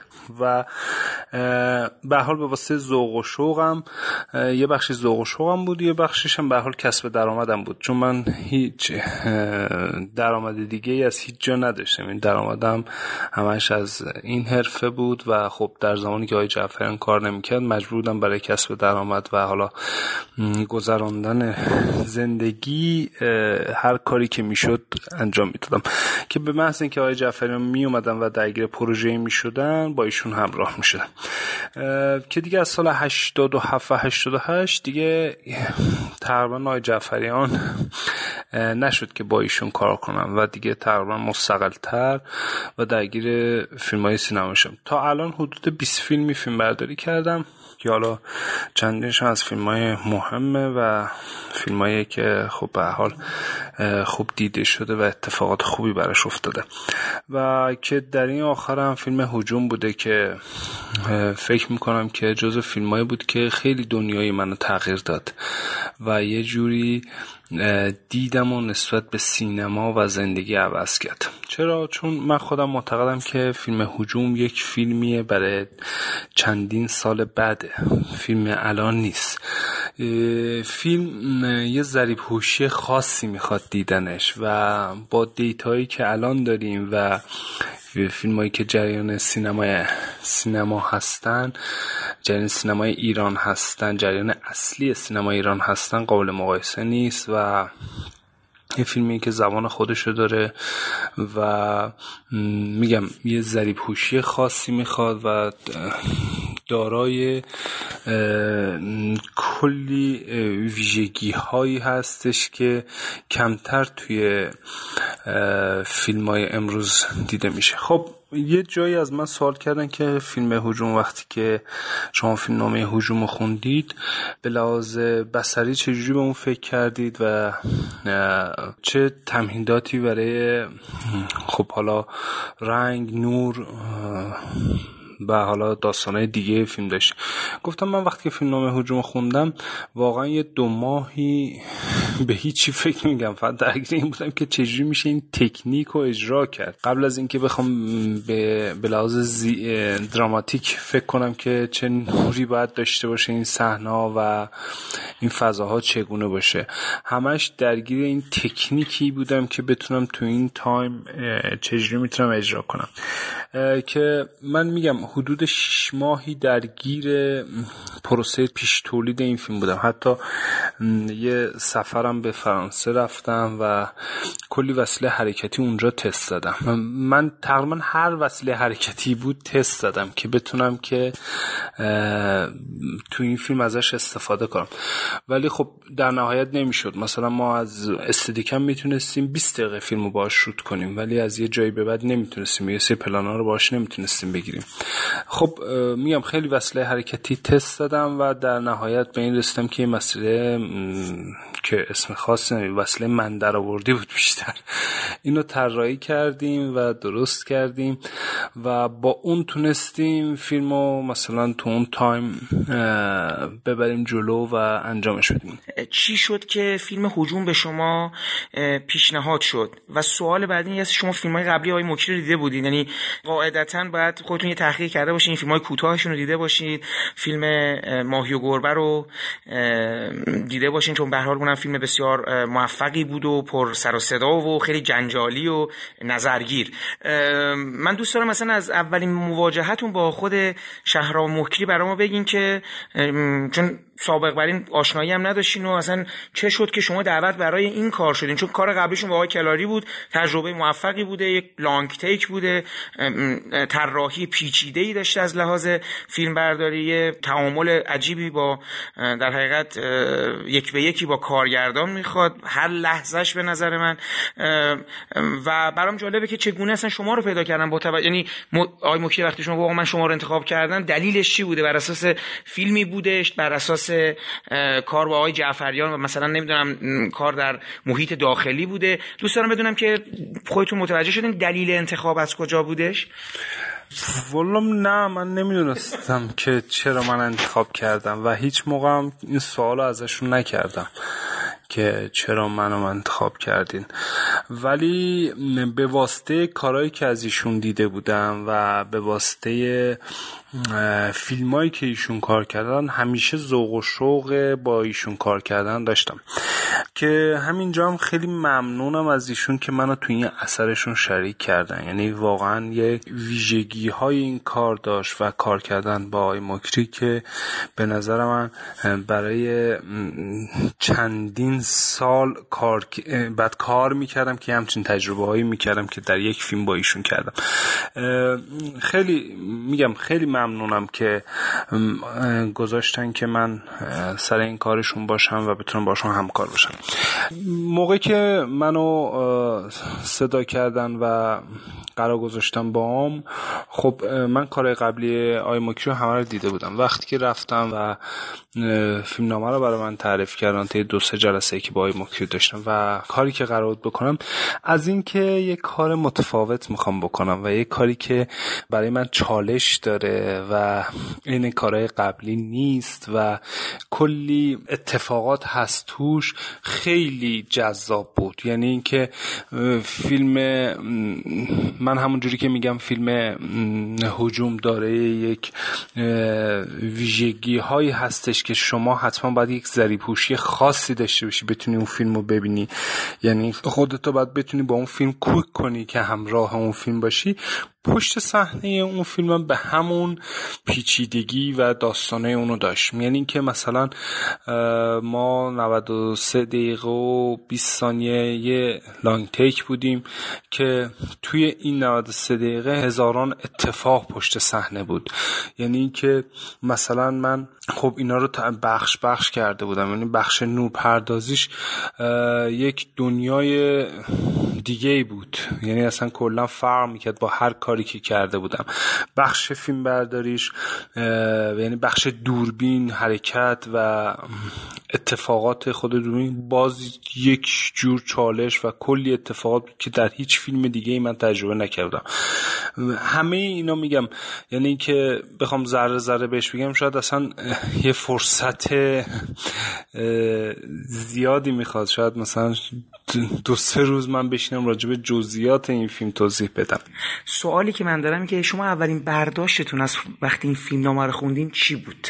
می‌خوام ببینم چه درکی از این فیلم نامه پیدا کردی. چه برداشتی چه درکی چه فهمی از فیلم نامه داشتید قبل از اینکه وارد گفتگو یعنی این دادن دستتون و خوندید چه تصوری تو ذهنتون اومدش؟ بله.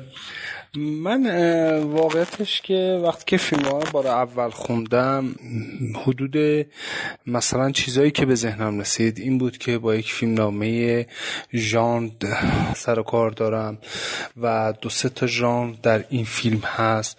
فیلم فیلم پیچیده فیلمیه که درک و برای بیرنده طولانی می‌کنه. یعنی اینکه پروسه فهم فیلم رو برای بیننده طولانی می‌کنه و یه فیلمیه که شما نمی‌تونید که یعنی من خودم حتی نمی‌تونستم با فیلمایی که تالا کار کرده بودم مقایسش کنم. و به لحاظ میگم به لحاظ فیلمنامه و پرداخت خیلی ویژه بود. یعنی که من میگم نخونده بودم یا حتی ندیده بودم اینجور. من خودم فکر می‌کنم که من از این جهت میگم این فیلم برای آینده است و فیلم الان نیست. من فکر می‌کنم که آی موکی یک نابغه است. یعنی یک استثناء در سینما. و جزو نوابق این حرف است. از این جهت که هر چیزی که در فیلم هست یعنی شما راجبه هر چیزی که در فیلم بخواین جزئیات ریزی که در فیلم هست یعنی اینقدر این فیلم داره جزئیاتی که در یک پلان اگر در پیش زمینه یه اتفاقاتی میفته در پس زمینه هم همون اتفاقات داره میفته و داره همون اطلاعات رو به دیگه میده. یعنی من از این جهت میگم که این فیلم وقتی که شما دارین نگاه می‌کنی اینقدر دیتا می‌زنه تو صورت بیننده و یه جوری اگر شما مثلا یه سر برگردونی شاید کلی اطلاعات از دست بدید و فهم فیلم باز براتون سختتر بشه. و این پروسی درک و به نظرم تو این فیلم آیه مکری طولانی تر کردن و فیلمی که بیننده بعدش درگیرشه. یعنی برای خود من اینجوری بوده که برای من یه خلا ایجاد کرده و من رفتم توی اون خلا باش همراه شدم رفتم.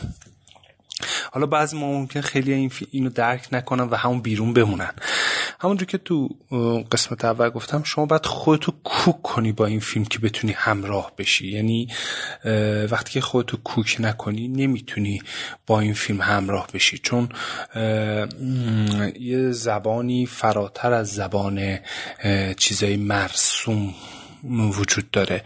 یعنی اینکه من فکر می‌کنم که حالا همین پیچیدگی ها در خود پشت صحنه فیلم هم وجود داشت. یعنی با خوندن فیلمنامه نه تنها به این پی می بردیم که با یک فیلمی که پرداخت این شکلی داره سرکال داریم حتی در پشت صحنش هم متوجه می شدی که بسیار فیلم سخت و فیلمیه که احتمالا شما رو در هر زمینه ای به چالش می‌کشه. یعنی که من نمی‌دونستم تا به حال که یک فیلمی بعد این همه کار کردن ممکنه راه رفتن سر صحنش هم یه آدابی می‌خواد. می‌دونی؟ ولی من تو این فیلم فهمیدم که او راه رفتن سر این صحنه رو باید تمرین کنم. چون 93 دقیقه بعد یه جایی راه برم که عین یه آدم کورچشم پشت ویزوره و باید حس کنم راه برم. یعنی از پام کمک بگیرم از گوشم کمک بگیرم. یعنی انقدر راه برم تو اون لوکیشن که برام عادی بشه. مثل اینکه شما شب وقتی خونتون اگه خواب بلنشین چرا خاموش باشه می‌دونین کجاست. من می‌دونین که از در اتاق خواب بیاین برین اینجا ممکنه میز باشه اونجا دست چپتون ممکنه حمام باشه و روبروتون آشپزخانه. در حالی که هیچ نوری نیست. منم اینجوری شده بودم. انقدر تو اون لوکیشن راه رفته بودم و هی تمرین کرده بودیم. همه اون لوکیشن به لحاظ فضایی برای ذهن من establish شده بود. می‌تونیم بگیم دقیقا پروسه تمرین و پیش تولید این فیلم جدا از اون که صحبتتون فرمودید برای تهیه ابزارش و مثل اینکه آخر سرم فرمودید که بالاخره چیزی ساختید که ببینین این حالا دوستم یه خود تو جزئیات بگین که دقیقا چیکار کردیم برای اینکه اون دوربینا کار نمی‌کرد و این دستگاه جدید یا در حقیقت این چیزی که برای ترابری این دوربین به شما حالا وصل شده یا رو دوشتون سوار شده واجد چه خصوصیتی بود که اون قبلی ها نمی‌تونستن اون رو برای شما پیاده کنن؟ ولی چقدر تمرین کردید و چون به حال این یه تمرین فقط با شما نیست صدا بردار هم باید باشه بازیگر هم این همه کار رو باید بارها و بارها و بارها تکرار کنن تا این دقتی که تو فیلم ما داریم می‌بینیم حتما پیاده بشه که شده. یعنی الان وجه شگفت انگیز این فیلم هستش که انقدر دقیق و مهندسی طراحی شده مولای درزش نمیره قطعا. ولی می‌خوام ببینم که چقدر تمرین کردین. حالا اونجا احتمال یه مدت اونجا خوابیدین نمی‌دونم زندگی کردین ورزشگاه. چیکار کردین واقعا؟ من خودم میگم حدود 6 ماهی درگیر پروسه پیش تولید این فیلم بودم. غیر از فیلم برداری و حالا post production و این اتفاقات.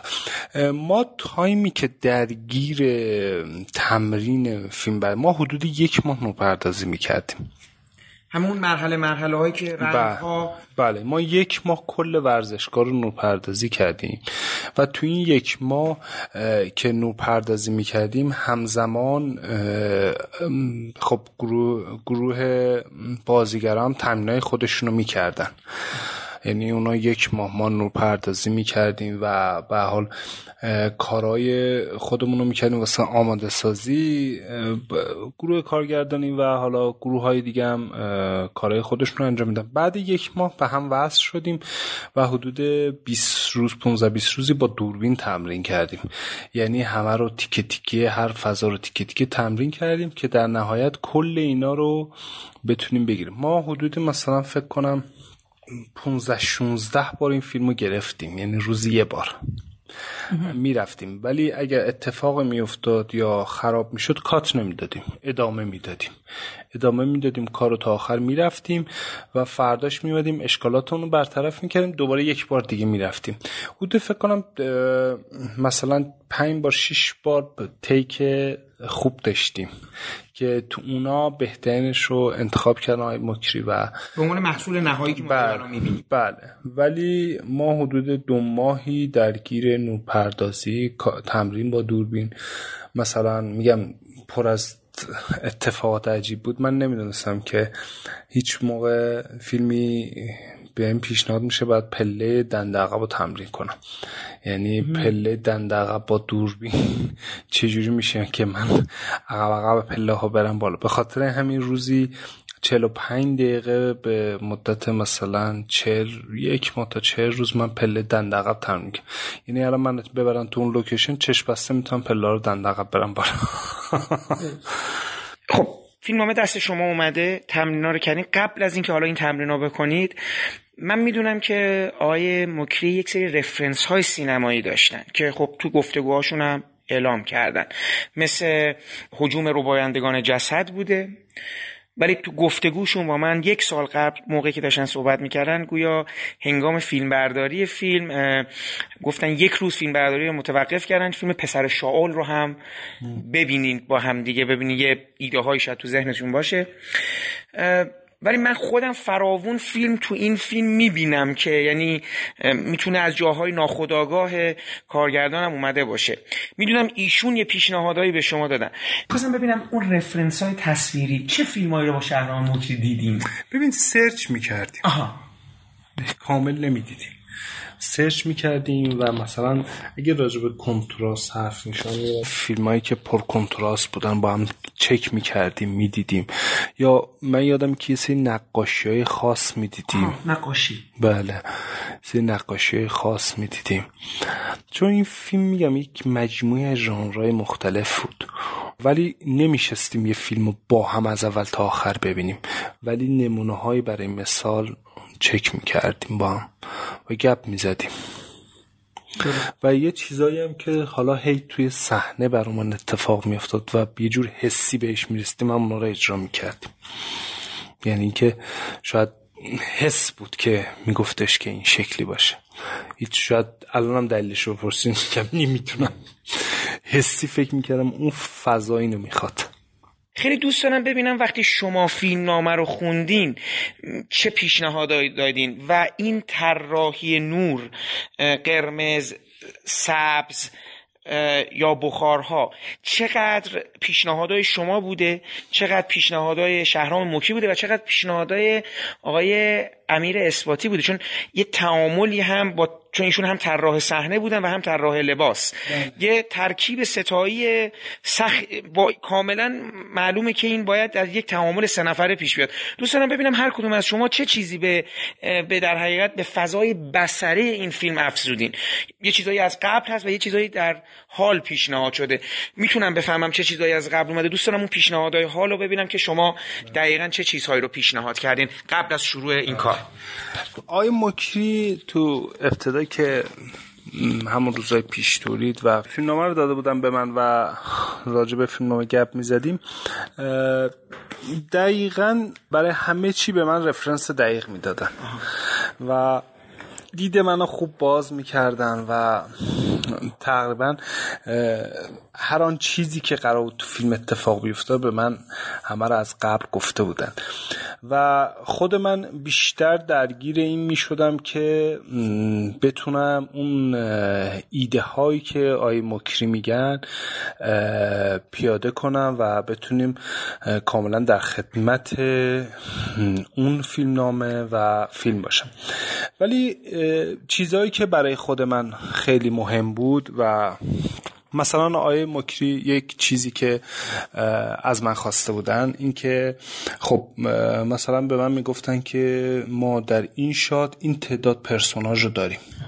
خب و ما باید وضعیت فکوس و عمق میدان ما این شکلی باشه. خب من سراغ لنزایی که وجود داره رفتم و ببینم که با چه لنزی ما می‌تونیم اطلاعات ارزمون زیاد باشه اطلاعات تاپ نمی‌خوایم و اینکه عمق میدان ما به این شکل که در نهایت به این لنز رسیدیم که این فیلم باید حتما با لنز آنامورفیک پنجاه شد بشه. یعنی خب من اینکه این لنز پنجاه آنامورفیک باشه خب من پیشنهاد دادم. ولی اینکه آی مکری دقیقا به من می‌گفت چی می‌خواد و طبق گفته ایشون من می‌رفتم اون وسیله ای که بتونیم با اون اون تصویر رو ثبت کنیم و بهشون پیشنهاد می‌دادم. یعنی حتی سر رزولیشنی که قرار ما ثبت کنیم. فیلم داره چه رزولیشنی باشه. خب مثلا به من راجبه اینکه بازیگرا ما در یک کادر ممکنه که 8 تا 9 تا 10 تا پرسوناج داشته باشیم و حتی ما باید گوشه های کادرم اینطوری جا داشته باشیم که بتونیم مثل آدم ببینیم. خب من دیدم که با لنزایی که وجود داره نمیشه. حتما ما اطلاعات ارز بسیار می‌خوایم و عمق میدان پایین می‌خوایم خب من رفتم سراغ اینکه لنز آنامورفیک باشه و به آی مکری گفتم که ما باید حتما لنز آنامورفیک داشته باشیم و مثلا حتی یادم که یه بارم با 35 آنامورفیک تست زدیم. دیدیم اوکی نیست جوابمون نداد. دیگه در نهایت خدای مکری تصمیم بر پنجاه گرفتن که ما رفتیم با پنجاه شد که. خب من یه چیزی که توی نورپردازی این فضاهای مختلف بود شما چندین رنگ می‌بینید. بله. یکی از کارکردهای اون رنگا برای استبلیش کردن فضاهاست. یعنی اینکه چون به حال فیلم پیچیدگی خاص خودشو داره و ما باید بتونیم چون نمای باز به اون صورت نداریم و پرسوناژهای ما دائم در حرکتن ما بتونیم که فضا رو طوری استبلیش کنیم برای بیننده که بدون ورود خروجا کجاست از کجا میره از کجا میاد. یکی از کارکرده نورای رنگی این بوده. یکی از کارکردش مثلا سر اینکه زمانی که از عشق صحبت میشه در یک جای خاصی باشن که رنگ به اون شکل باشه. اونم یه کار کرده دیگه. ما چندین کار کرد داشته اون نورای رنگی برای ما که حالا یک دو رو بهتون گفتم حالا چندین کار کرده دیگه هم داشته. و خب مثلا آقای مکری از اول به من توضیح می‌دادن که کل فضاهم و لوکی باشه پر کنتراست باشه و خب من می‌رفتم سراغ این که با چه وسیله می‌تونیم این اتفاقات بیفته و خودم هم حالا میومدیم سر اینکه لوکی باشه و کنتراست باشه. سر اینکه فضا بکراندای ما چه شکلی باشه رنگ فضاها چه با اثباتی خیلی صحبت می‌کردیم و ایشون هم خیلی به ما کمک می‌کردن و راهنمایی می‌کردن چون تجربه بی‌نظیری دارن سالها در سینما. و کلا یک تعامل خوبی بود. یعنی که من هنوزه افسوس لحظه های فیلم برداری فیلم حجوم می‌خورم. یعنی دوست دارم که همه فیلم اون شکلی باشه که نیست. یعنی یک همدلی یک همراهی و یک صمیمیتی بود که فکر می‌کنم توی کارم تاثیر خودشو میذاشه. این سوال برای شما اصلا پیش اومدش که خب چرا فیلم اصلا باید یه تیک بگیریم؟ می‌خوام بگم که چون وقتی فیلم نامه رو خوندین فیلم نامه دکوپاژ شده رو که به شما ندادن متن رو داده بودن. این که از همون اول آقای مکتی تصمیم گرفته بود که فیلمو یه تیک بگیرین. اصلا این سوال برای شما پیش اومد که وارد چالشی بشین با کارگردان. خب اصلا برای چی من باید این فیلمو یه تیک بگیرم؟ این سوال اصلا وارد گفتگو شدین که مثلا به نظر شما, به نظر شما هم باید فیلمو یک تیک می‌گرفتن؟ یعنی این همه دردسر و اینا جدا از اینکه نشون دهنده توانمندی تمام عوامل خواهد بود. ولی برای خودتون به لحاظ فیلمیک هم و منطق فیلمنامه هم و منطق ساخت در حقیقت توجیه پذیر بود که کل این فیلم رو در البته خب دو تا کات داریم اون آخر و اینا ولی کلا این رو باید یک تیک گرفت حتما. اینکه این فیلم باید یک تیک باشه به نظر من که اگه یک تیک نبود به لحاظ دراماتیک آسیب می‌خورد. یعنی چی؟ یعنی اینکه این فیلم حدود 93 دقیقه و خورده ایه ولی حالا با مجموعش اینا مثلا 95 دقیقه. یه داستانی حدود 40 دقیقه رو روایت می‌کنه. بله. دوربین ما از اول تا آخر چسبیده به یک پرسوناژ علی و با این داره طول این مسیر میره حتی جایی هم که این شبهه به وجود بیاد که مثلا کات خورده برای بیننده وجود نداره. یعنی که ما روی سطح سفیدی پن کرده باشیم یا روی سطح سیاهی یا یه اتفاق اینجوری نیست. یعنی کاملا چسبیده به پرسوناژ اصلی. و این نبوده که بخوایم تکنیکی به رخ کشیده شه. یعنی اینکه مثلا بگیم که حالا میشه که یه همچین کاری که نه اصلا من یادم نیستش که اصلا تو این تایمی که با این مکری حالا تو این دو ساله که هی درگیر و گپ و گفت راجع فیلم هیچ جا صحبت از این باشه که بخواد این تکنیک به رخ کشیده شه. نه خود فضای فیلم خود پرداخت به این فیلمنامه یه همچین چیزی رو میطلبید. کما اینکه آقای مکری راجع به یه فیلمنامه با من حرف می‌زدن که شاید 900 تا کات داشته باشه. می‌دونید؟ اصلا اینجوری نبود که تکنیکی بخواد رخ بده نه. خود پروسه پرداخت به این قصه و یک همچین درامی اگر بخواد شکل بگیره و تو یک تایم چهل دقیقه ما یه پروسه 95 دقیقه رو میریم که هی loop میشه هی loop میشه. و تو این سه loop زمانی اگر جور دیگه روایت می‌شد اگر جدا می‌شد اگر برش می‌خورد اگر تختی می‌شد به نظرم اون حس حالی که الان بیننده با دیدنش درگیر میشه درگیر فیلم میشه شاید عین همون برشه قطع می‌شد. یعنی ارتباطش باش قطع می‌شد. شما من با بچههایم که حالا دوستانی که شاید یک کم کمتر به فیلم وصل شدم و کمتر فیلم و فهمیدنم حرف می‌زنم هنوزه درگیر قصه هستم.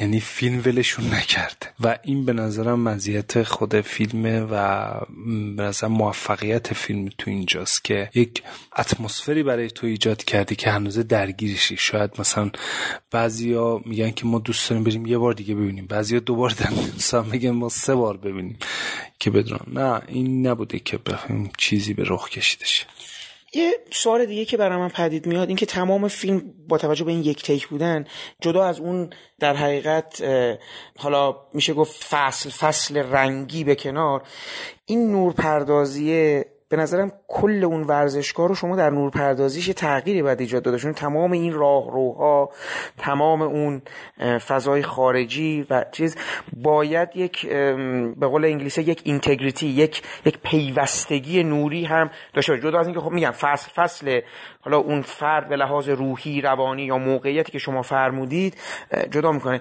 من می‌تونم بپرسم چقدر با نور پردازتون کار کردین؟ بخاطر اینجا دیگه کاملا باید یک جور مهندسی نور کرده باشید توی توی این ساختمان داخلی. ما خب تیمی که برای نوپردازی این کار داشتیم تیم مفصل و تیم تقریبا جز بچه های نامبروان و درجه یک این حرفه بودن. و ما فضاهای مختلف رو تقسیم کردیم و دست گفرهای مختلف بود. یعنی اینکه مثلا رخکن دست یه گفر بود. چون رخکن ما وقتی که من بار اول میرم تو میام بیرون ما هدست هایی داشتیم که پشت هدست می‌گفتم من 15 دقیقه دیگه میام این تو. تو برو آماده شو برای پارت دوم. که اون پارت دوم یعنی اینکه یه سری چراغا رو خاموش می‌کرد یه سری چراغا رو روشن می‌کرد یه سری چراغا رو شدتش رو بیشتر می‌کرد. یعنی تو اون تایمی که ما اونجا رفته بودیم بیرون اون داشت های خاص خودش رو می‌کرد. ما همه این فضاها رو تقسیم کرده بودیم و یه ماکت ساخته بودیم از اینجا و هر, هر قسمت دست یک نفر بود. و اون بود که مدیریت می‌کرد اون قسمت ها من از طریق این هدست هایی که داشتم فقط طول فیلم بعده هی با اینا چک می‌کردم. یعنی اینکه چطور باشه من الان دارم میام تاسیسات تاسیسات چطور باشه نور اول اینجوری باشه نور دوم اینجوری باشه. خب و جوابم گرفتم. یعنی اینکه یک شکل مهندسی برای اون تعریف کردیم و یعنی کل مسیری که خود فیلم نامه رو می‌رفت و اون مسیر فکر می‌کنم دست هفت نفر هشت نفر بود و هر کسی کار خودش رو باید دقیق انجام می‌داد. یعنی اینکه هیچ کس نمیتونستش که اشتباهی کنه. اگه اشتباهی کنه دوباره فیلم میومد از اول. و خب مثلا اینکه ما توی راهروها کل نورای راهروها رو تغییر دادیم. یعنی یه جایی مجبور شدیم که آی اسپاتی برای ما یه سقفای کاذب ساخت که بتونیم نورا رو پشتش جاسازی کنیم. و مثلا یه جایی دیوار متحرک ساخت که بتونیم دیوار جابجا بشه و ما دوربین بره تو. و بیاد بیرون. خیلی از نورای ورزشگاه بعضی جاها حتی من یادمه که توی خود سالن از چند تا نور خود سالن استفاده کردیم. و خب حالا اینا به تناوب زمانهایی که ما می اومدیم می‌رفتیم اینا خاموش روشن می شدن یعنی در جایی که قرار نبود مثلا اطلاعات اونور زیاد باشه. خب قطعا نور اونور می آوردیم پایین. نور پیش زمینه رو می آوردیم بالا. یا نه قرار بود که پیش زمینه تاریکتر باشه پس زمینه روشنتر باشه. خب اینا همش سر همون تایما انجام می‌شد و حالا بچه ها تغییرات خوشنو می‌دادن. خب فیلم به یه تعبیری فضای آخر و زمانی داره که تو دل فیلم های علمی تخیلی میاد. به علاوه دوباره همون که شما فرمودید چند تا فیلم ما داریم اینجا. خوناشامی هم هست ولی خب اشاره ای داره یکی از چیزهایی که مثلا یکی از تمهیداتی که به کار برده شده برای اینکه ایجاد وهمی بکنه در فضا استفاده از یک جور مه بخار همزمان بودش. این تمهید باز می‌خوام ببینم که پیشنهاد شما بود یا پیشنهاد کارگردان یا طراح صحنه از این جهت دارم میگم چون این یه مقدار کار شما رو سختتر هم می‌کنه. وقتی که همچنین که فرمودید ما به قول معروف آردی به صورت همین حالش یک چیزهایی در background داشتیم که داشت اتفاق میفته یه چیزهایی در foreground بوده در پس زمینه چیزهایی داشتیم یه چیزهایی در پیش زمینه.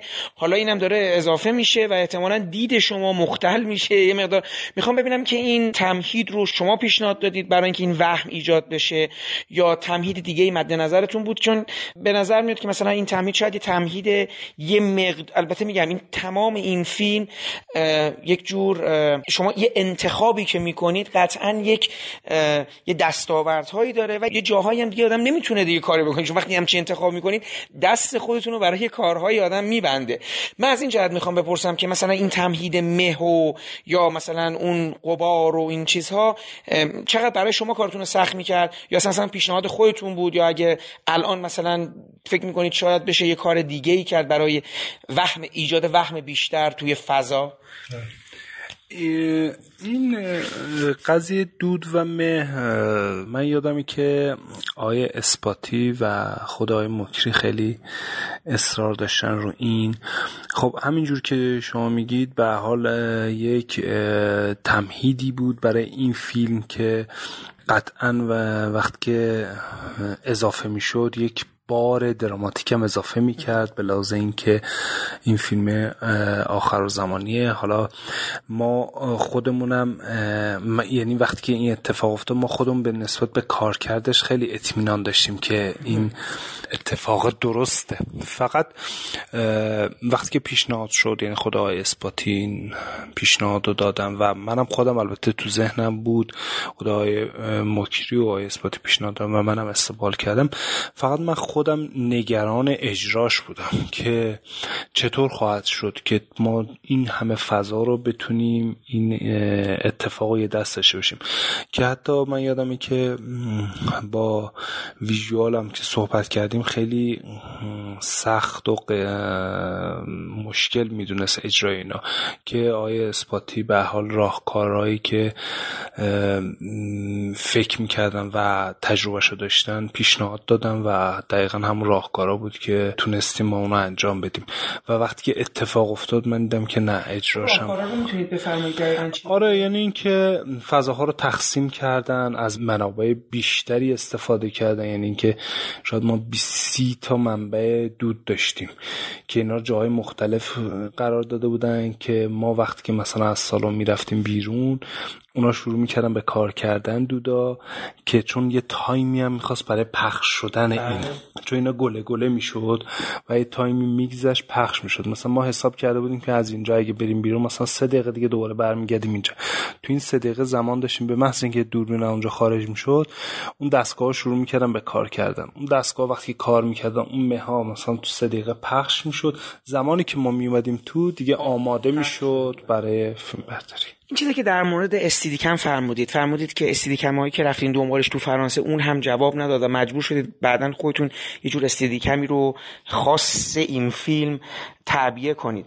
می‌تونید توضیح بدین دقیقا اونها چه چه غری داشتن چه سلبیتی داشتن که اجازه این انعطاف و حرکت رو به شما نمی‌دادن و مجبور شد و چه تغییری در حقیقت اونها ایجاد کردید یه چیزی که من گفتم که ما یه وصله من در درست کردیم به خاطر اینکه تو این تایم 93 دقیقه و خورده ای که یک لانگ تیک بود آی مکری پلانه مختلفی داشته یعنی جو باید کامل من میشستم به زمین. یعنی دوربین کامل میومد تو ارتفاع مثلا سی سانتی زمین. و یه جا مثلا باید که از توی دستشویی می‌رفت. یه جا توی یک جایی کم چون ما همه فضامون اون دکور نبود که جای واقعی بود که ما کار می‌کردیم. و مثلا توی یک جایی که خیلی شلوغ بود مثلا ما حدود 20 نفر پرسوناج داشتیم توی یک اتاق 12 متری و حجم استدیکم اجازه این که حرکت کنیم اون بینو به ما نمی‌داد. مثلا این از استدیکم خب ما می‌دیدیم که مثلا توی سالن سرپوشته می‌تونیم با استدیکم کار کنیم. تو زمین فوتبال می‌تونیم با استدیکم کنیم. ولی جاهای دیگه نمی‌تونیم باش حرکت کنیم. مثلا جایی که قرار من بشینم کامل بشینم یا اینکه مثلا چه می‌دونم پله ها میره پایین کامل بالای سرش قرار بگیرم یا لای درا برم لای کمد برم. این اتفاقا ممکن بود استدیکم به ما نتونه کمک کنه. در یک جایی خیلی کامل بود. از این جد به ما نمی‌تونست کمک کنه.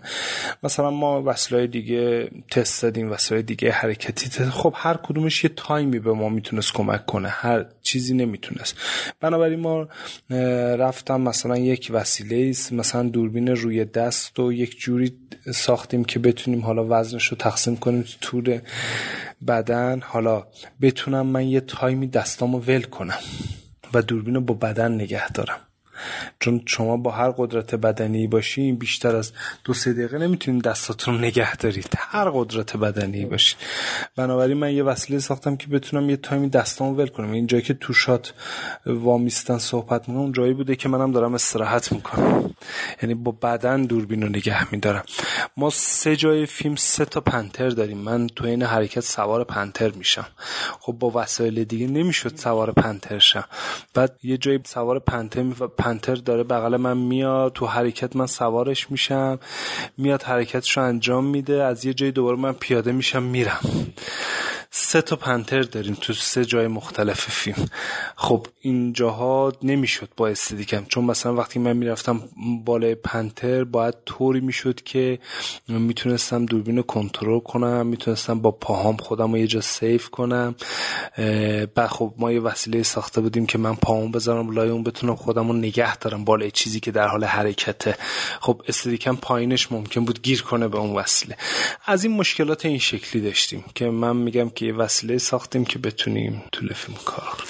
من یادمی که یه فیلم مستند دیدم در مورد اسکورسیزی که هر فیلمی که اینا می ساختن تجربیاتی که از این فیلم ها کسب کرده بودن به صورت سند document می‌کردن و مثلا شما می‌رفتید یه, یه کتابخونه فقط برای گاو خشمگین بود. یعنی کاری که طراح صحنه کرده. این ثبت میشه برای اینکه برای بعدی ها آره بخونن ببینن دقیقا اینا چه کار کردن. این چون نکته که در مورد فیلم هجوم هست حالا فارغ از اینکه آیا فهم فیلم آسان هست یا نیست؟ چون من جز طرفدارای فیلم به لحاظ مضمونی نیستم. ولی به لحاظ بیرونی بسیار سر تعظیم جلوی تمام عوامل فیلم خم می‌کنم فرود میارم. به خاطر اینکه میگم این پوسته ساده به قول دست یافتنی توسط هر کسی رو تمام عوامل این فیلم با تلاش خودشون سعی کردن بشکنن و کاری یعنی طرحی در بیاندازن که شاید الان مثلا بگه آقا یه کسی حاضر این جرأت بکنه تن به این کار بده. و خب از این جهت برای من خیلی اصل قابل تحسینی هستش. دوست دارم ببینن دستاوردهاش جدا از چیزی بوده. اگه بخواید به صورت خلاصه بگید چه چیزهایی براتون بوده؟ فکر می‌کنید بتونید الان دستاورد این فیلم تو فیلم های دیگه استفاده کنید؟ یا اصلا دوست دارید الان پر... چون احتمالاً پروژه هایی بعدی بهتون پیشنهاد میشه به این پیچیدگی شاید نباشه. ولی فکر کنم خودتون هم علاقه شده باشید که الان یه کارهای دیگه هم بکنید چون در خودتون این توانایی رو دیدین از پسش بر اومدید و میگین خب چرا کارهای دیگه ای نکنم چیزی که به گفتید به عنوان سند باشه این اتفاق داره میفته یعنی فکر کنم تو مثلا این چند ماه آینده این اتفاق میفته که یه سندی از این فیلم درست شه تو دیویدی و یا بونس بله. در حقیقت دیویدی بله. ما پشت صحنه تمام کارهایی که شما کردین رو بله. می‌بینیم دیگه. تا یه حدی. و این یه مورد مورد دومی که به واسطه درخواستایی که ازمون شده یعنی که ما تو مثلا تایم آینده می‌دونیم برای بچه های دانشگاه سینما تئاتر احتمالا یه workshop اینجوری می‌ذاریم که یه بخشش درخواست خودم بوده یه بخشش درخواست اونا. برای بچه های تئاتر همینطور. فکر کنم ششم هفتم بهمنه که یه workshop اینجوریه که راجبه کل اتفاقاتی که توی فیلم افتاده یه صحبت مفصل میشه. برای خود من دو بار تو زندگی دیدم باز شد. دهنه پرگارم باز شد. یه بارش این فیلم حجوم بود که برای خود من خیلی تجربه عجیبی بود. بهتون گفتم که فکر نمی کنم بتونم مثلا توی دو سه خطی بتونم بگم. ولی چیز کلی که اینو می‌تونم بگم میگم که دیدم و باز کرد. یعنی اینکه نسبت به اتفاقات پیرامونم نسبت به سینما و حالا هر آن چیزی که در این حرفه داره اتفاق میفته و اینقدر برای خود من ویژه بود که هر جایی می‌خوان که راجع به این فیلم صحبت کنن با ذوق و شوق میرم. حتی یه جایی من خواستم که اگه میشه مثلا بچه ها بیان بچه های فیلم برداری چون من خودم هم بلد نبودم اینا رو که. من خودم رفتم مثلا شیش ماه تحقیق تجربه هایی که از قبل داشتم همه رو گذاشتم رو هم پرسیدم این ور تونستم یه همچین کاری بکنم. خیلی دوست داشتم یعنی خیلی دوستم دارم که بتونم همه اینا رو انتقال بدم. یعنی اگر شاید به درد کسی بخوره یعنی اینکه میگم یه مثلا شما یه فیلم های مثلا مثل برگمن رو می‌بینید. اون فیلم خب کات خورده سر 20 دقیقه. پشت صحنه اون فیلم رو ببینید دوربین میاد توی دهانه در وقتی بله. بله, بله. وامیسته مثلا بارفیکس می‌زنن زیر دوربین سنگینی دوربین رو می‌گیرن. توی فضای استدیویی بوده. یا مثلا یه فیلم آلمانی هست به نام ویکتوریا. بله بله بله. اون فیلم هم حالا روز بوده با یک دوربین سبکتری بوده. ولی این میگم یک دنیای دیگه بوده از اینکه میگم حالا ما توی همه زمینه هاش این که مثلا شاید بحث focus ش برای بچه ها خیلی بحث جذابی باشه بچه های فیلم برداری. منظورم که چطور شده 93 دقیقه این فیلم focus بشه؟ یعنی مثلا چه اتفاق پیش میاد؟ یه جاهایی که دکور نبوده بتونه focus puller بغلم باشه؟ یه کوچولوشو برام میگی. آره یعنی اینکه چی کار کردین واقعا؟ آره یعنی اینکه به حال ما می‌دونیم که هر کی ببینه میگه خب focus wireless بوده ولی خب یه تایمه focus puller هم بغل منم نبوده. و این focus puller ی که بوده به نظرم بی‌نظیرترین focus puller ایرانه که تونسته از یعنی شما وقتی هجوم رو میگید که حالا بحث فیلم برداریش به حال اینجوری بوده و دوست داشتید مطمئن باشید کسی که focus puller بوده جز آدم های بوده که تونسته یه همچین کاری انجام بده. یعنی دارای یک هوش و ذکاوت خاصی بوده که بتونه مثلا 93 دقیقه رو focus کنه بدونه که با دیافراگم پایین. یعنی دیافراگمی که depth ده سانت داشته و هیچ اتفاقی نیفته. یعنی که هیچ out ی نداشته باشه. خب مثلا ما سر همین focus به نظر من خودمون شاید یه هفته ده روزی درگیر بودیم که چجوری focus کنیم. چجوری فیلم رو focus کنیم؟ focus wireless داریم یه جایی گیر می‌کنیم نبود. مثلا یه چیز کوچیک این بود که پشت گوشی به من می‌گفت آقای برازنده من دارم ازتون جدا میشم نیستم. میرم دور بزنم جای بعدی بیام. تو این time ی که از من جدا می‌شد من باید پرسوناژ رو توی اندازه نگه میداشتم تو time ی بود که مثلا از زمین فوتبال داریم میریم آب سرد کن. و دنده عقب من دارم میرم. یعنی اونجا اگه پرسوناژ قدم هم داشت منم قدم هم داشتم. که این فاصله به هم نریزه. چون اونجا دیگه focus puller م پیشم نبود. یا مثلا خیلی جای دیگه اینطوری بود که میگم با هیچ شاخصی نداشت. یعنی اینکه شاخصی نداشت که دقیقا پرسوناژ یعنی این دید درست اون بود که این اتفاق میافتاد. و تمرین و این تمرینایی که دائم می‌کرد. سر صحنه فیلم برداریتون ساکاروف هم اومده مثل اینکه یه بار. اون چه اتفاقی افتاد؟ اینو البته خود آقای مکری توی یه جلسه ای که گذم ما صحبتشون رو ثبت کردیم در مورد این قضیه ذکر کرده بودن. ولی برام جالبه اصلا اون اومدش و کارتون رو دید اون چه کامنتی داد چه, چه نظری داد؟ وقتی اومد سر صحنه و حالا خدای مکری بهش توضیح داد گفت من اینقدر که هیجان زدم این فیلمو ببینم از این من بعد از این لحظه که اومدم سر صحنه فکر نکنم که هیچ چیز دیگه ذهنم مشغول کنم چند دقیقه با شما بودش؟ توی تمرینا بود اومد. تو تمرینا اومده. بله فکر کنم سه ساعتی با ما بود. خب. دو سه ساعتی با ما بود کل فضا. حرکت کرد یعنی فضا رو چرخید و براش توضیح می‌دادن که چه اتفاقاتی داره میفته تو فیلم و چه پروسه‌ای ما داریم طی می‌کنه و خیلی خیلی هیجان زده بود فیلمو ببینه. و میگفتش که من میگم از همین الان منتظر این فیلمم. می‌گفت انقدر هیجان دارم که همین الان دوستم ببینم که چیکار می‌کنین شما. یعنی می‌گفت خیلی چیزاش برای من نو تازه است. یه نکته که توی فیلم اتفاق حالا شاید هم اگه دوست داشتین شما پاسخ تو گفتگو می‌ذارم ولی منظورم نیستش که اینو الان الان تو گفتگو بذارم.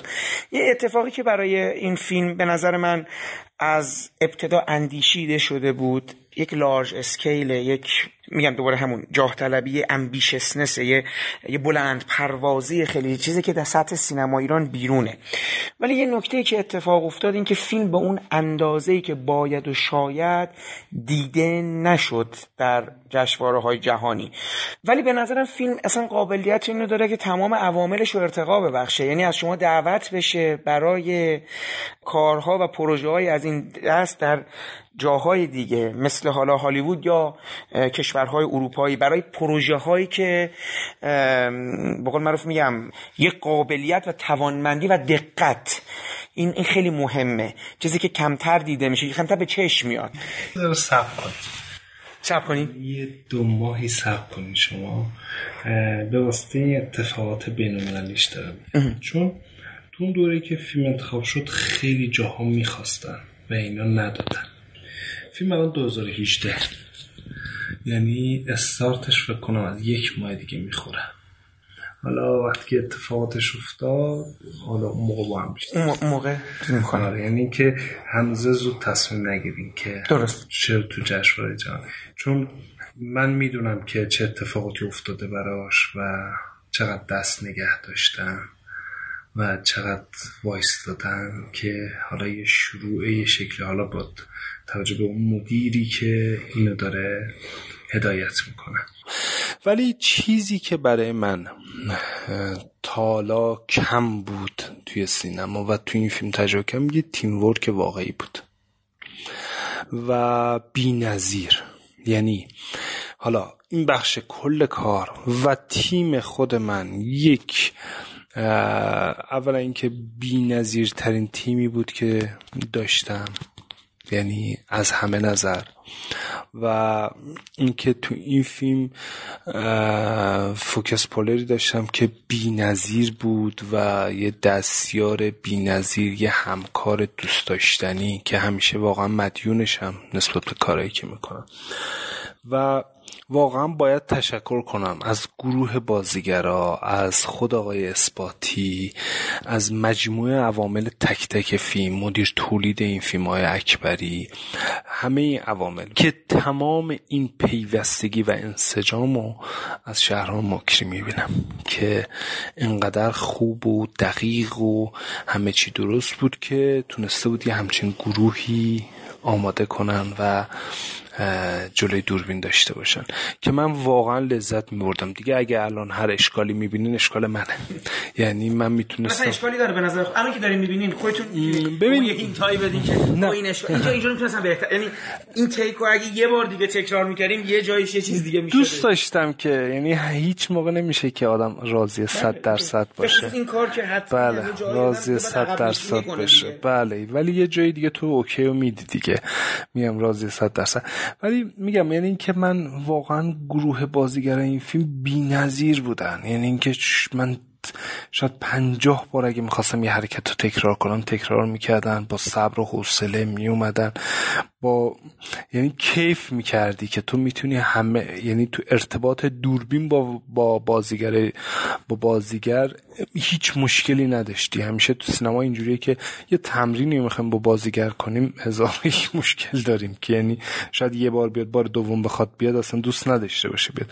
ولی اینا نظیر بودن. یعنی اینا نظیر بودن یعنی بازیگرای فیلم هجوم آقای اسپاتی آقای اکبری آقای مکری که حالا همیشه گفتم یه دستیار نظیری داشتن خانم ابراهیم زادگان که هماهنگی این گروه ها و حالا میگم در نهایت هم گروه خودم که میگم از بهترین این حرفه بودم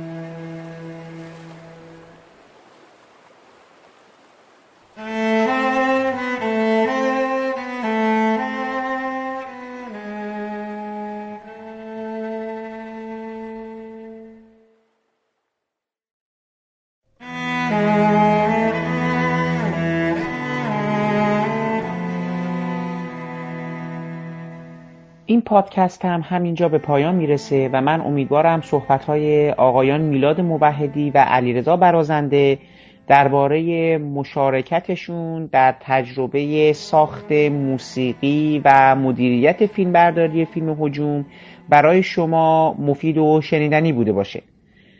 همونطوری که در جریان هستید سی و ششمین دوره جشنواره فیلم فجر هم پنجشنبه همین هفته در تاریخ دوازده بهمن افتتاح خواهد شد. و من امیدوارم بتونم مثل سال گذشته در پادکست های ابدیت و یک روز برای شما گزارش هایی از فیلم های به نمایش در اومده و حال و هوای این دوره جشنواره رو داشته باشم. پیش از خداحافظی باید از زحمات آقای محمد شکیبا که تدوین این پادکست رو به عهده داشتن تشکر کنم و برای رعایت نصف نیمه حق معلف از قطعات موسیقی که از اونها در این پادکست استفاده کردیم نام ببرم. موسیقی تیتراژ با عنوان رقص گدایی از ساخته های گروه کلزماتیکس هستش و برگرفته شده از آلبوم موسیقی جنزده.